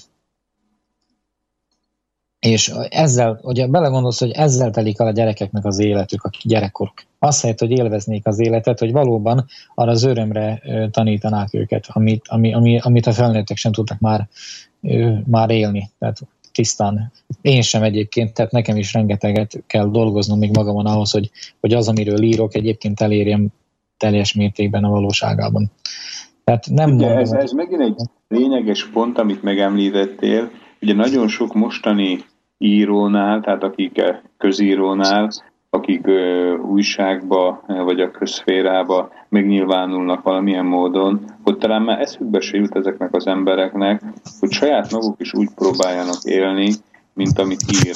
Természetesen mindig vannak pozitív kivételek, és nem mondhatjuk ezt százszázalékosan, de ma, mintha a közönség soraiba is, meg hát az írók sorába főképpen nagyon ritkán van egy ilyen e, kettősség, vagy hogy épp, hogy nem kettősség, tehát hogy egység, hogy azt csinál, úgy is élek, amit írok.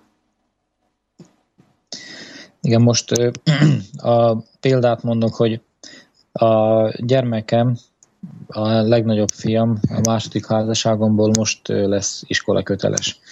De azt jelenleg a jogi rendszer megengedi azt, hogy úgymond otthon tanuló, tehát magántanuló legyen, tehát be kell iratni az iskolába, de Igen. taníthatod, taníthatod otthon is őt. Tehát nem kötelező. Igen. És ezt választjátok, hogy ezt tudjátok csinálni?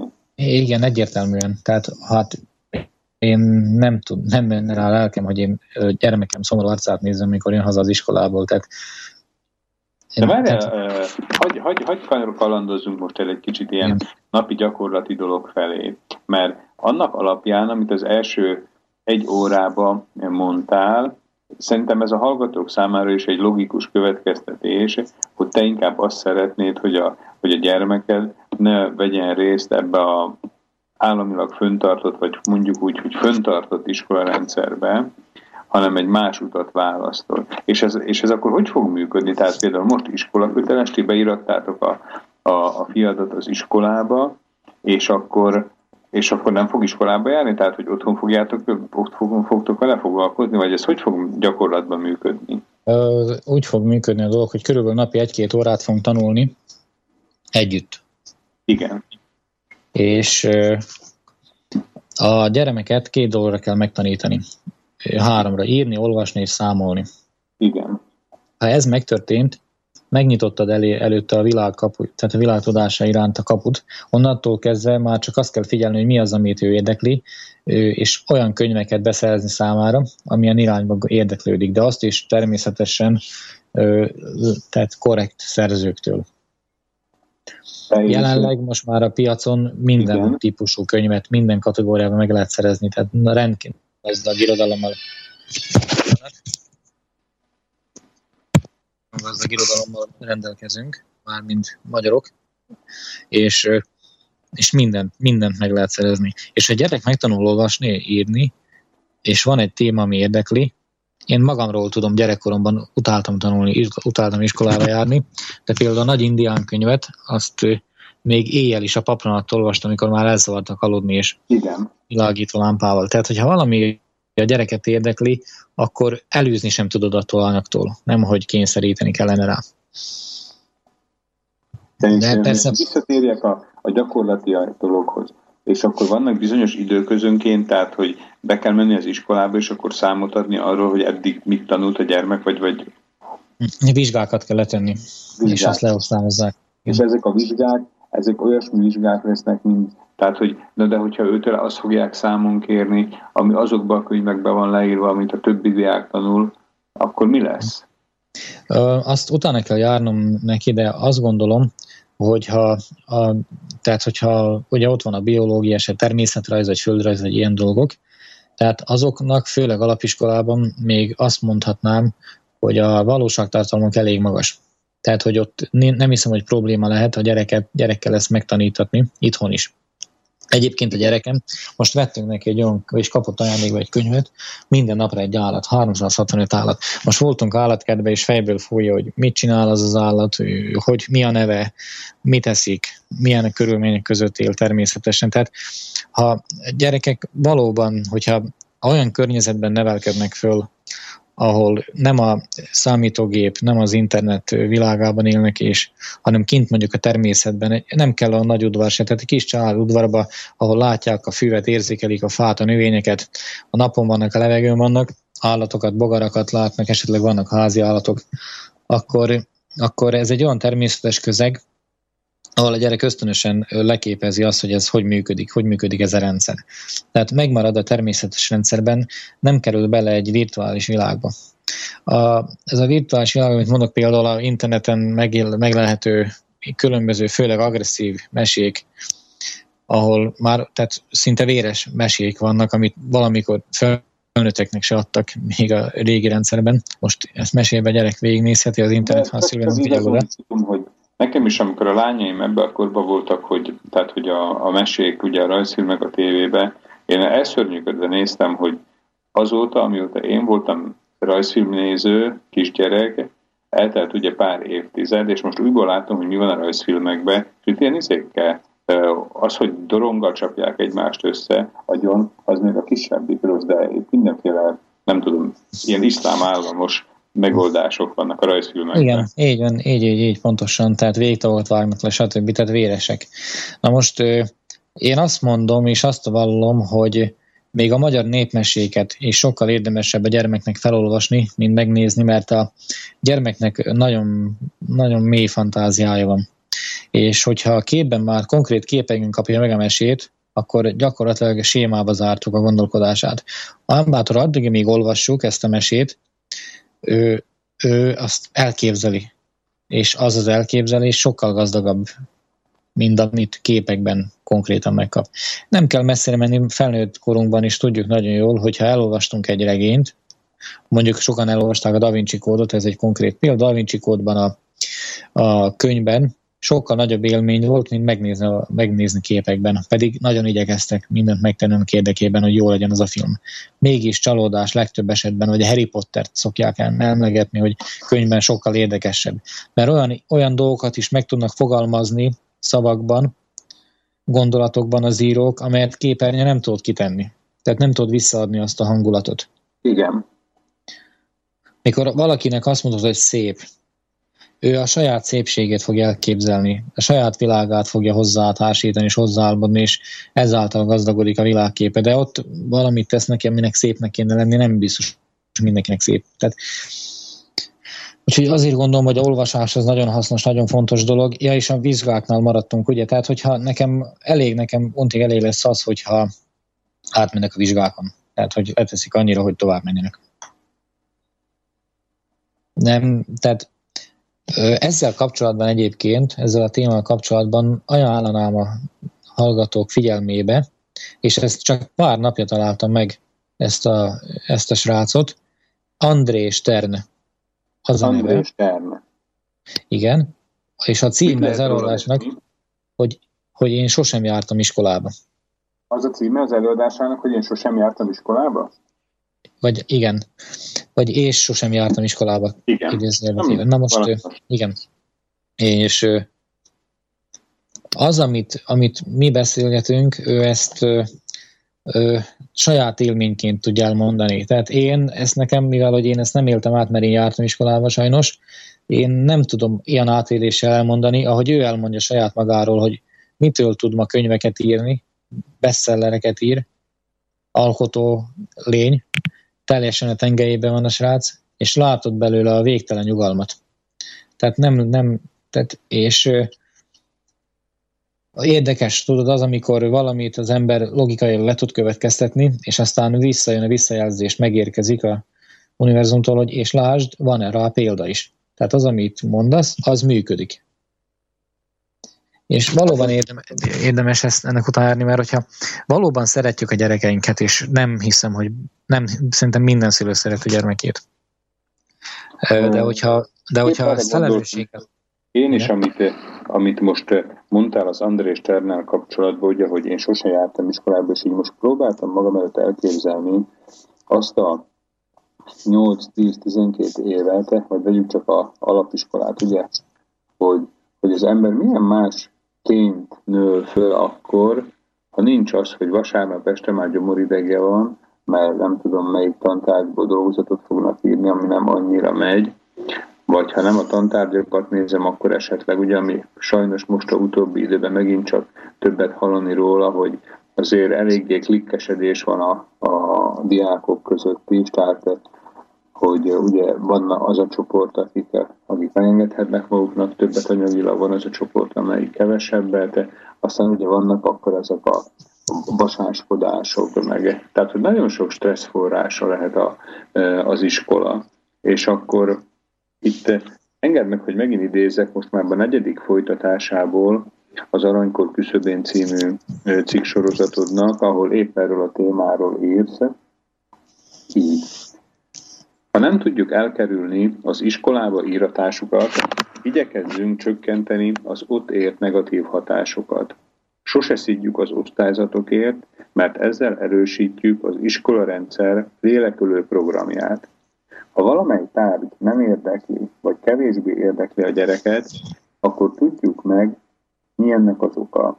Ha a tanár viselkedése a gyerekkel szemben, akkor tanítsuk, mi a gyermekeknek, mi a, mi a gyermekeknek a tárgyat.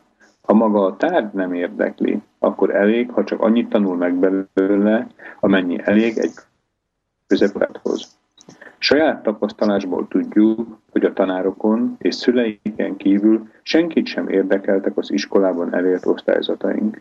Sok szülő kudarcként éli meg, ha gyermeke nem tartozik a legjobb osztályzatú gyermekek közé. Tapasztalatból mondhatom, hogy az életben a kettes, hármas osztályzatú gyerekek érvényesülnek a legjobban. Természetesen itt sem szabad általánosítani.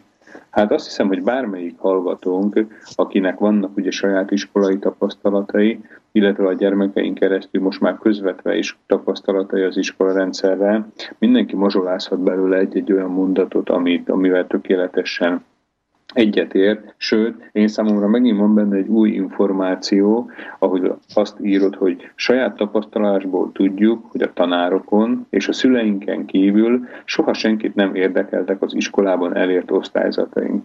Hogyha én visszaemlékezem arra, hogy nálunk az osztályban elég sok gyereknél, eh, nem tudom most, hogy nyugodtan beleérthetem magamat, de elég sok gyereknél ez egy meghatározó mutató volt, hogy Mit fognak szólni, hogyha ilyen rossz egyeim lesznek?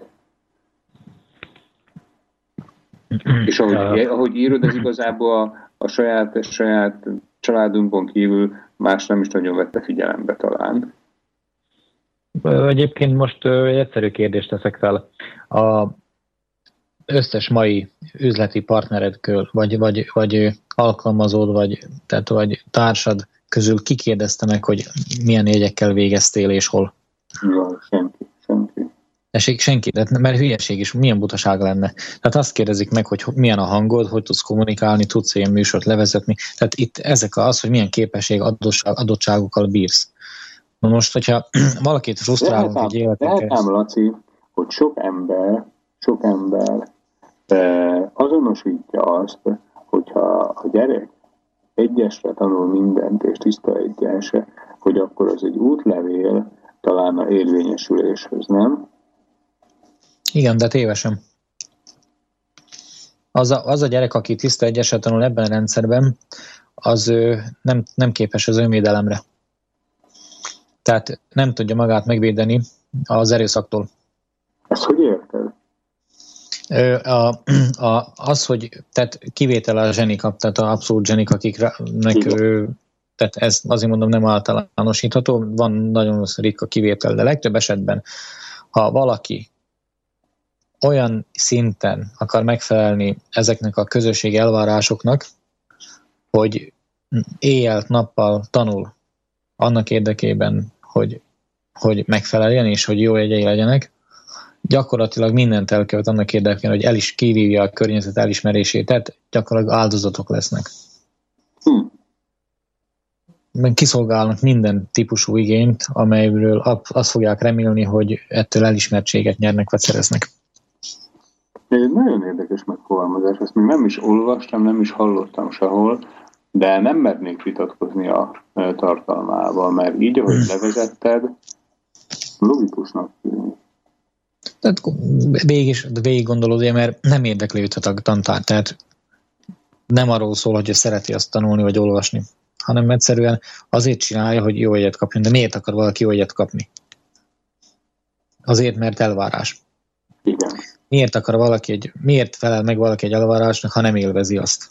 Igen. Mert nem jön rá arra, hogy nem érdemes ennek az elvárásnak megfelelni, mert nem szolgálja az én érdekeimet, az én boldogságomat.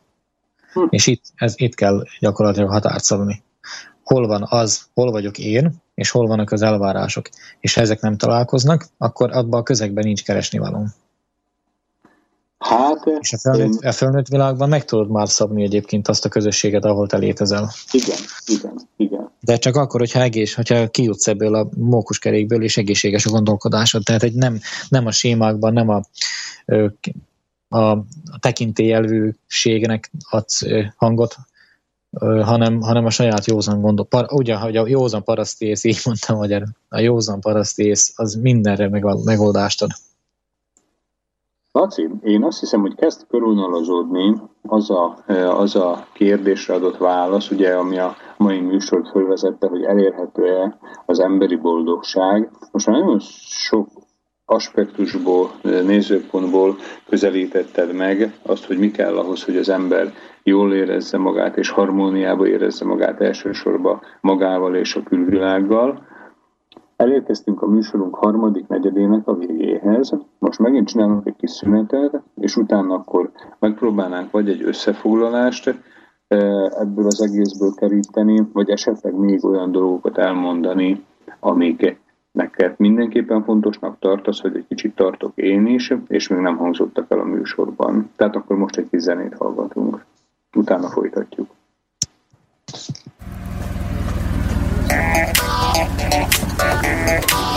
Ott,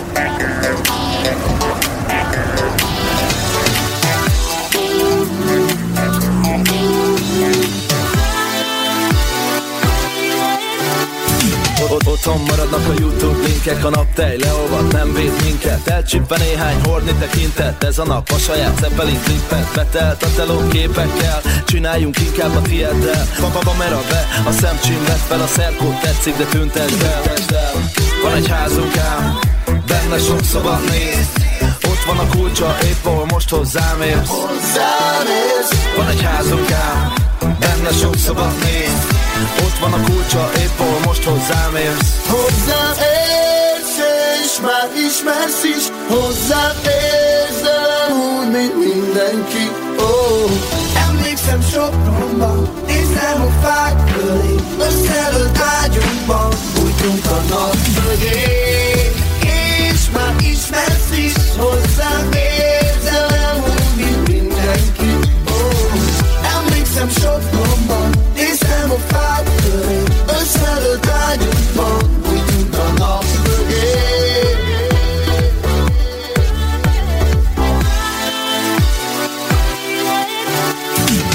Tagadnám, de messziről megláttam, ahogy csápolsz fejpádban Hé, gyere ugorj a nyakamba, hadd legyek veled szerelmes magamba Mert nincs olyan, hogy nincsen jó, legyünk egyszerre mindenhol Van néhány vipasszom, na, maradsz még itt alszol. Van egy házunk ám, benne sok szabad néz Ott van a kulcsa, épp ahol most hozzám érsz, Van egy házunk ám, benne sok szabad néz Ott van a kulcsa, épp ahol most hozzám érsz. Hozzám érsz, és már ismersz is. Hozzám érzelem úgy, mint mindenki.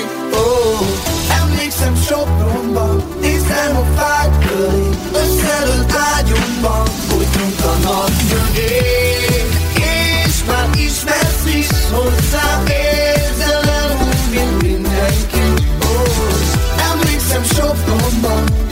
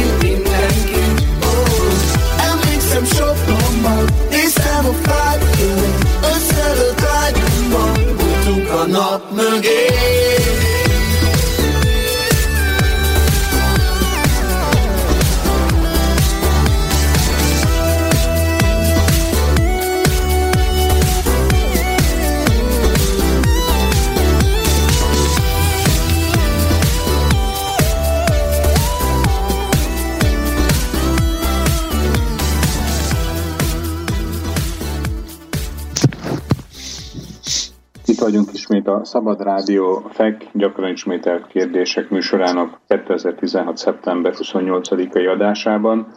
Mai vendégem Kormos László polgárjogi aktivista, akivel a műsor eddig eltelt három részében a Kormos László által a Propagand című havilapban írt az Aranykor küszöbén című cikksorozatról ból kiindulva próbáltuk megfogalmazni azt a látásmódot, azokat a szempontokat, amelyek Kormos László alapján egyrészt a boldogságnak a meghatározása, másrészt a boldogsághoz való elérésnek a lehetősége, vagy mások által állított lehetetlensége eh, adott.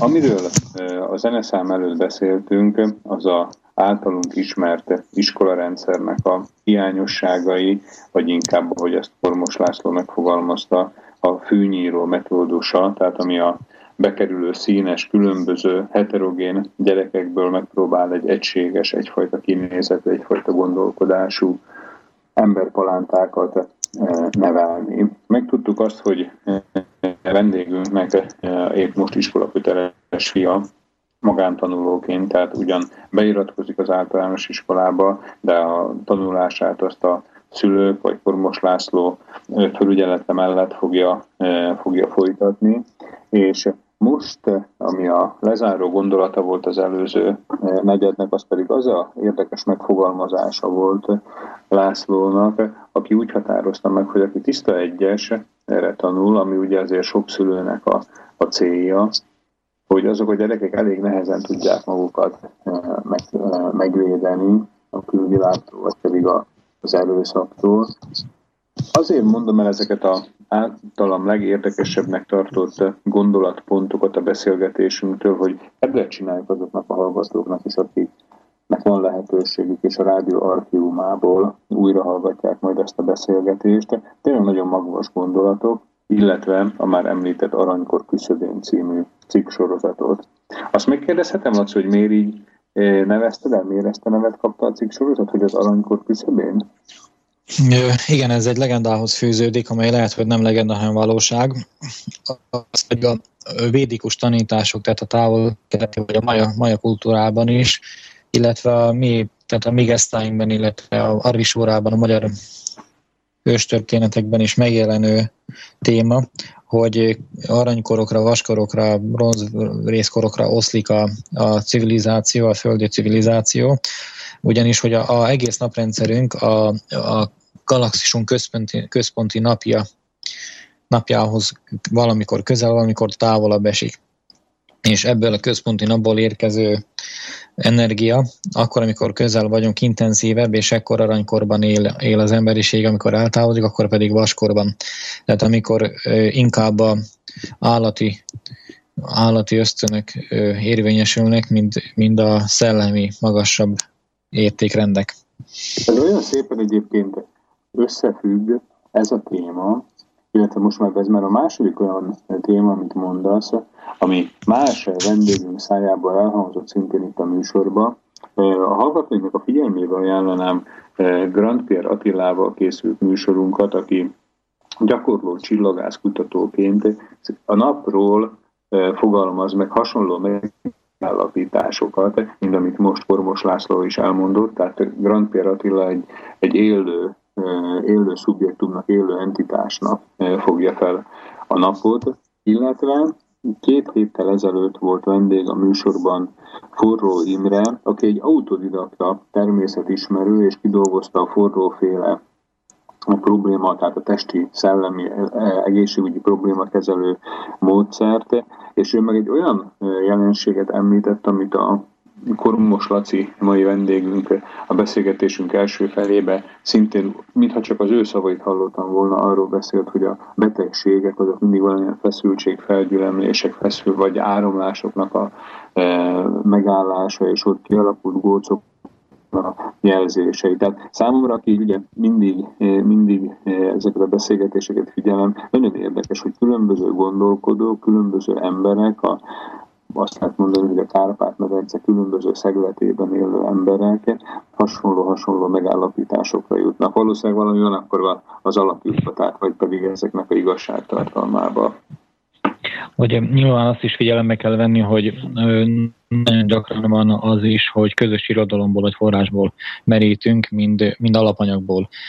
De ugyanakkor az, hogy ezt több ember is elfogadja igazságnak, az részben lehet azért is, mert, mert mondjuk esetleg valaki tekinti elően elfogadja, mert ez az, az a valaki mondta, de előfordulhat az is, hogy hogy számára is ez egyértelművé válik egy idő után. Tehát, hogyha végig gondolja az egészet, és összerakja, összerakja a gondolatait, megfelelő logikai rendszerbe, akkor ugyanez eredmény kell, hogy kijöjjön neki is. Tehát, hogyha azt mondjuk, hogy van egy... Ja, igen, folytasd, aztán Hogyha van egy, hát mind a matematikával egy példa, hogyha van egy, egy két ismeretlenes egyenlet, ennek a két ismeretlenes egyenletnek különböző megoldási módszerei vannak. Összeadhatjuk a két egyenletet, vagy az egyikből következtetjük ki az x-et és behelyezzük a y-ba, stb. Tehát úgy, ahogy a matematikában is különböző módszerekkel lehet ugyanarra eredményre jutni, szerintem az életben is minden egyes kérd, feltett kérdésre különböző útokon keresztül hozzá lehet jutni ugyanahhoz az egy valóságos megoldáshoz, mert szerintem igazság az nem relatív igazság, csak egy van. Értem.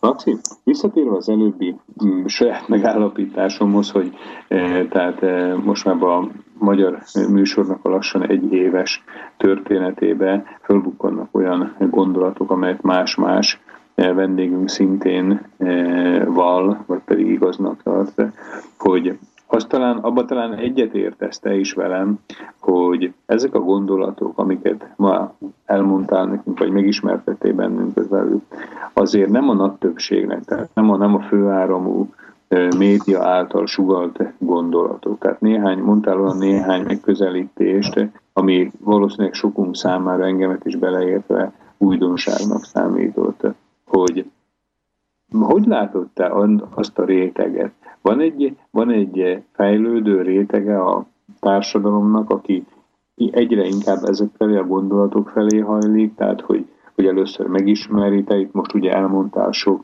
olyan embernek a nevét, akire e, tisztelettel néző föl, és te is tanultál, hogy ha hallgatóink valaki kedvet kap és megnézi ezeket, tehát hogy, hogy növekszik ez a csapat? Vagy hogy, hogy látod ezt?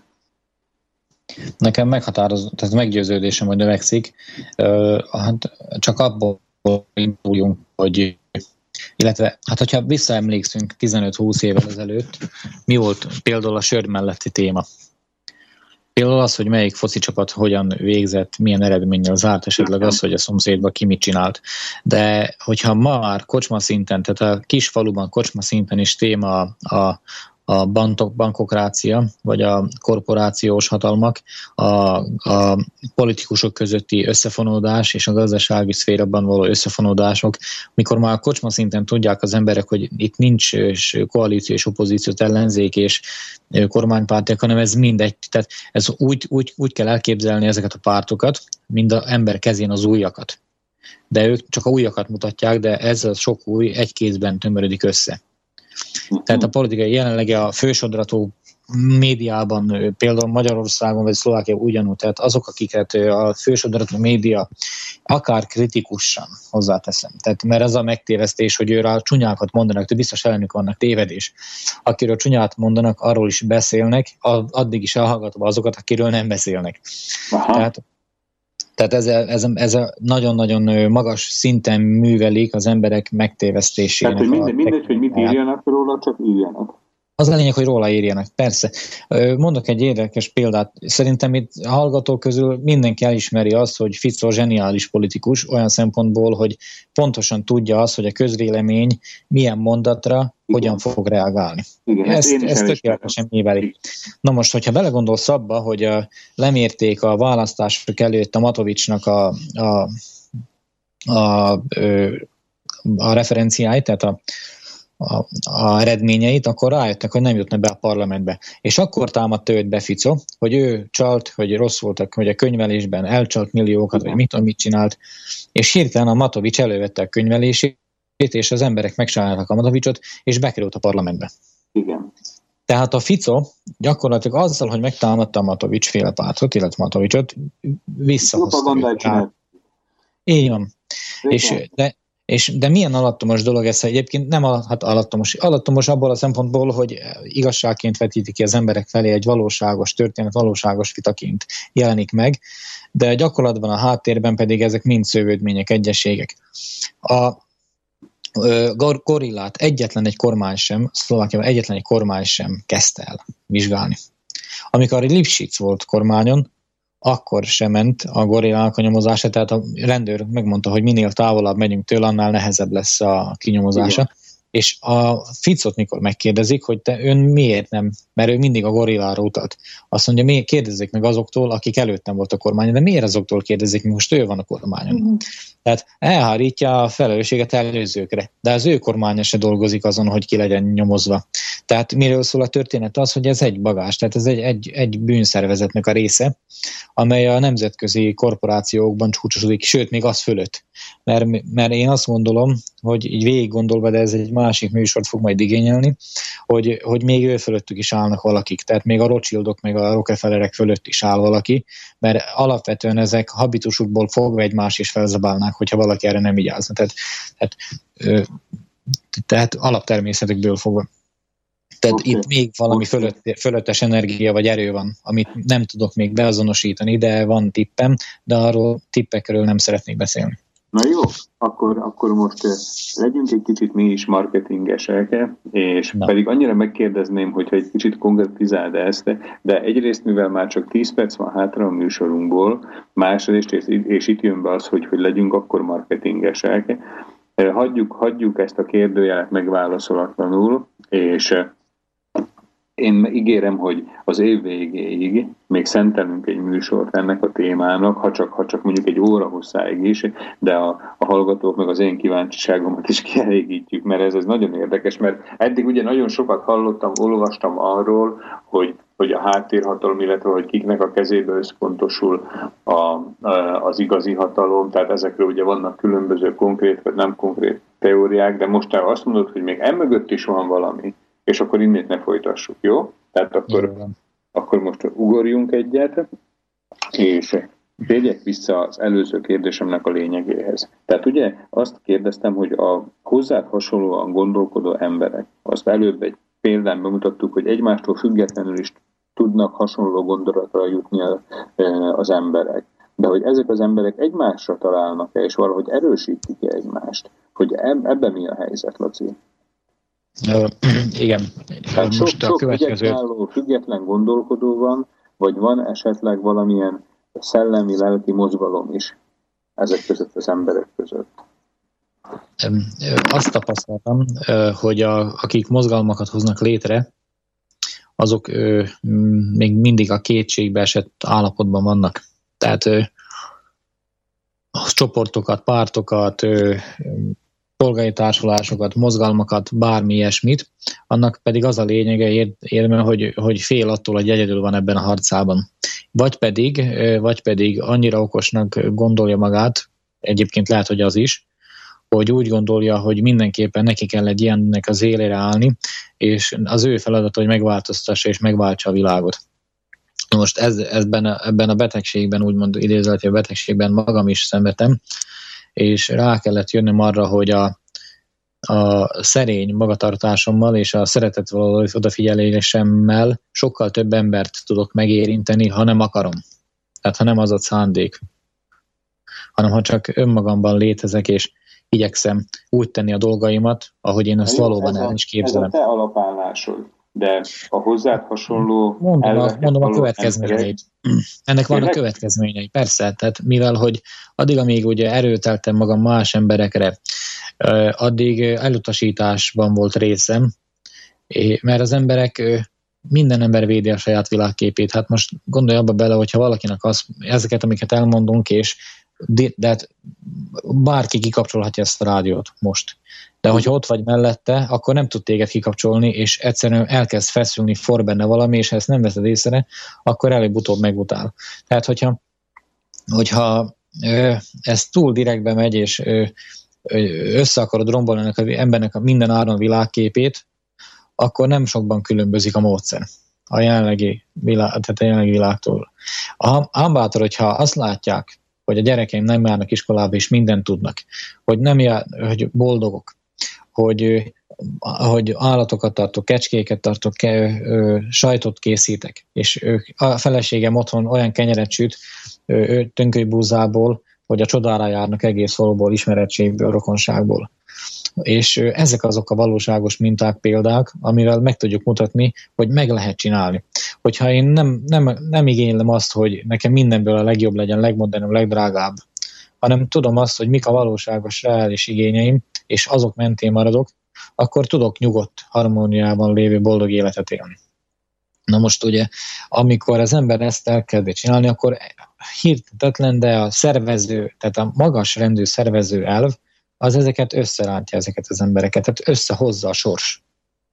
Igen. Én, én biztos vagyok benne, hogy például ez a beszélgetésen is lesz egy-két ember, nem kell több, nem lesz, vagy nem, aki lehet, hogy fel fog keresni ezért, vagy, vagy valahol találkozok majd vele. A lényeg az, hogy ha valóban meg tudunk szabadulni azoktól a félelmektől, amit az iskolarendszeren keresztül a rendszer belénk táplált, és körülnézünk magunk körül, akkor a következőt fogjuk észrevenni. Például konkrétan eleve falukon rengeteg elhagyott falu van, és elhagyott ház. Fillérekkel van, ahol ingyen hozzá lehet házhoz jutni. Óriási kertekkel, gyümölcsössel, stb. Ha kiszámítjuk azt, hogy ahhoz, hogy ne hagyjunk éhen, egy családnak kettő jó termő gyümölcsfa elég egész évre kilóra leszámítani, hogy mennyit kell enni. Hogyha csak gyümölcsöt, persze ez senki nem akar csak gyümölcsöt enni, akkor tarthat mellé tyúkokat, vagy, vagy szárnyasokat, malacot, ami, hogyha nagy a kert, akkor még etetni se kell, mert ő mindent megtalál magának a kerten, kertben.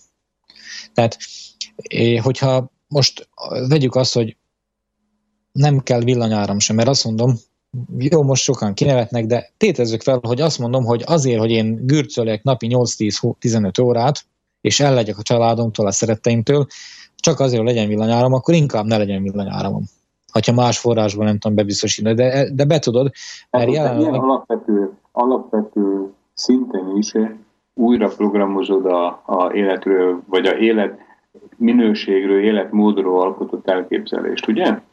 Persze, szét kell verni azt a sok hülyeséget, amit belénk, belénk neveltek a életünk során. Tehát alapvetően abból kell kiindulni, hogy mire van szükségem a boldogságomhoz. Meg kell találnom saját magam, és az a saját magam nekem el fogja mondani, hogy én mit szeretnék csinálni az életben, és azt kell csinálni. Ezt most nagyon gyorsan mondtam el, de hogyha például a Brian Tracy-t fogjuk megkeresni a Youtube-on, Brian akkor ő ezt nagyon, Brian Tracy, igen, ezt nagyon szépen végigvezeti. Ezt csak azért mondtam el, hogy amit én nem fogok tudni most már elmondani, mert három percünk van hátra. Tehát a lényeg az, amit Bőte Csaba mondott, nagyon szeretem azt az embert, hogy Ferences Szerzes Erdélyi, és azt mondja, hogy nem értem az embereket, miért panaszkodnak. Mondják, hogy nincs munkahely. Az rendben, az lehet, hogy nincs munkahely, de munka még soha életben nem volt a Földön annyi, mint most. Annyi bekapálatlan kertet, szőlőt, gyümölcsös még nem láttam az életemben, mint manapság. Hát gondolja, hogy bele, hogy... Igazság, ugye? Igen, hogy, hogy egyszerűen, hogyha valaki azt mondja, igenis a sarkamra állok, nem fogom mástól azt várni, hogy majd ő megmondja, hogy hogy kell helyesen élnem, hanem én sarkamra állok, kinézek egy területet, és elkezdem gazdálkodni. Hiszem azt, hogy becsületes munkával sokkal több eredményt el lehet érni egy ilyen mondjuk egy hektáros területen, mint egy autógyár sora, gyártósora mögött. És olyan élelmiszereket tud az asztalra tenni, amely nem romboló, hanem egészséget, egészséget tápláló élelmiszer, és ennek értéke van ma is az emberek közt. Az szándékosan nem mondom, hogy a piacon. És igenis be fogja tudni cserélni, vagy pénzre, vagy más javakra, amiből a villanyszámlát is ki fogja tudni fizetni. És mindenét hát, meg tudásra, amire szükség Így, ahogy hallgatlak, és lehet, hogy a hallgatóinknak egy kisebbsége, vagy a többsége, ezt nem tudom, de számomra egy nagyon szép, nem akarom azt mondani, hogy egy szép új világ, de egy szép új harmonikus életnek a képét fested le. Azért merem ezt mondani most, hogy fested le, tehát én nem megkérdőjelezni akarom, hogy ez a valóságban működik-e vagy sem, de abban talán egyet értünk, hogy a társadalomra nem ez a fajta életfelfogása, életfelfogása jellemző és ugye nem tudtuk végigvenni az összes fejezetét a, a cikk sorozatodnak, viszont mindenki a saját belátása szerint értékelje ugye azt, amit mondtál a mostani társadalmi rendszerről, azoknak a visszásságairól, illetve a erre adott megközelítésnek a újszerűsége, meg hát a őszintesség, amit, amit ebből én, én kihallok. Hát nagyon köszönöm, hogy ma a vendégünk voltál, hogy ezekkel a gondolatokkal megismertettél bennünket. Még van egy percünk, kérlek szépen annyit mondja a hallgatóknak, hogy ha valaki fel akarja veled venni a kapcsolatot, akkor hol talál meg? Garamkövesdem. Igen. Ugye nevemet tudják, azt már mondtam Kormos többször. László, igen. És a telefonszámot is elmondom szívesen. 0905 Igen. 50 26 25. Tehát 50, 26, 25. Kormos Igen. László, Garamkövesd. Kedves Laci, neked már megköszöntem, köszönöm még egyszer, és legfőképpen Én köszönöm a köszönöm. mai műsor hallgatóinak, hogy itt voltak velünk, akinek pedig lehetősége van a Szabad Rádió archívumából meghallgatni, azoknak pedig kellemes időtöltést, jó szórakozást, meg hát legfőképpen a téma alapján jó elmélkedést kívánok. Köszönöm még egyszer a viszonthallásra. Viszontlátásra.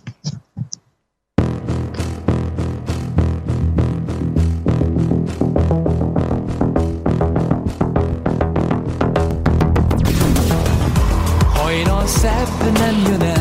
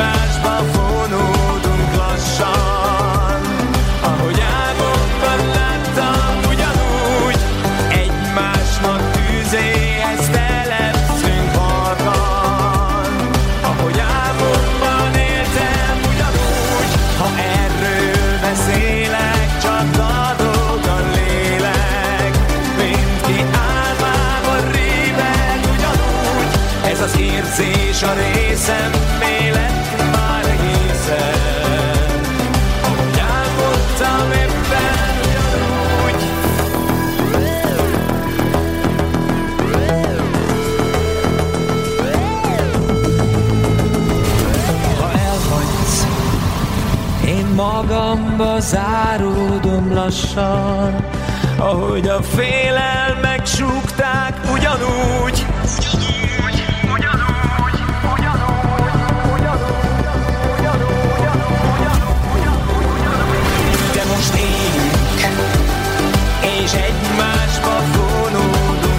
song.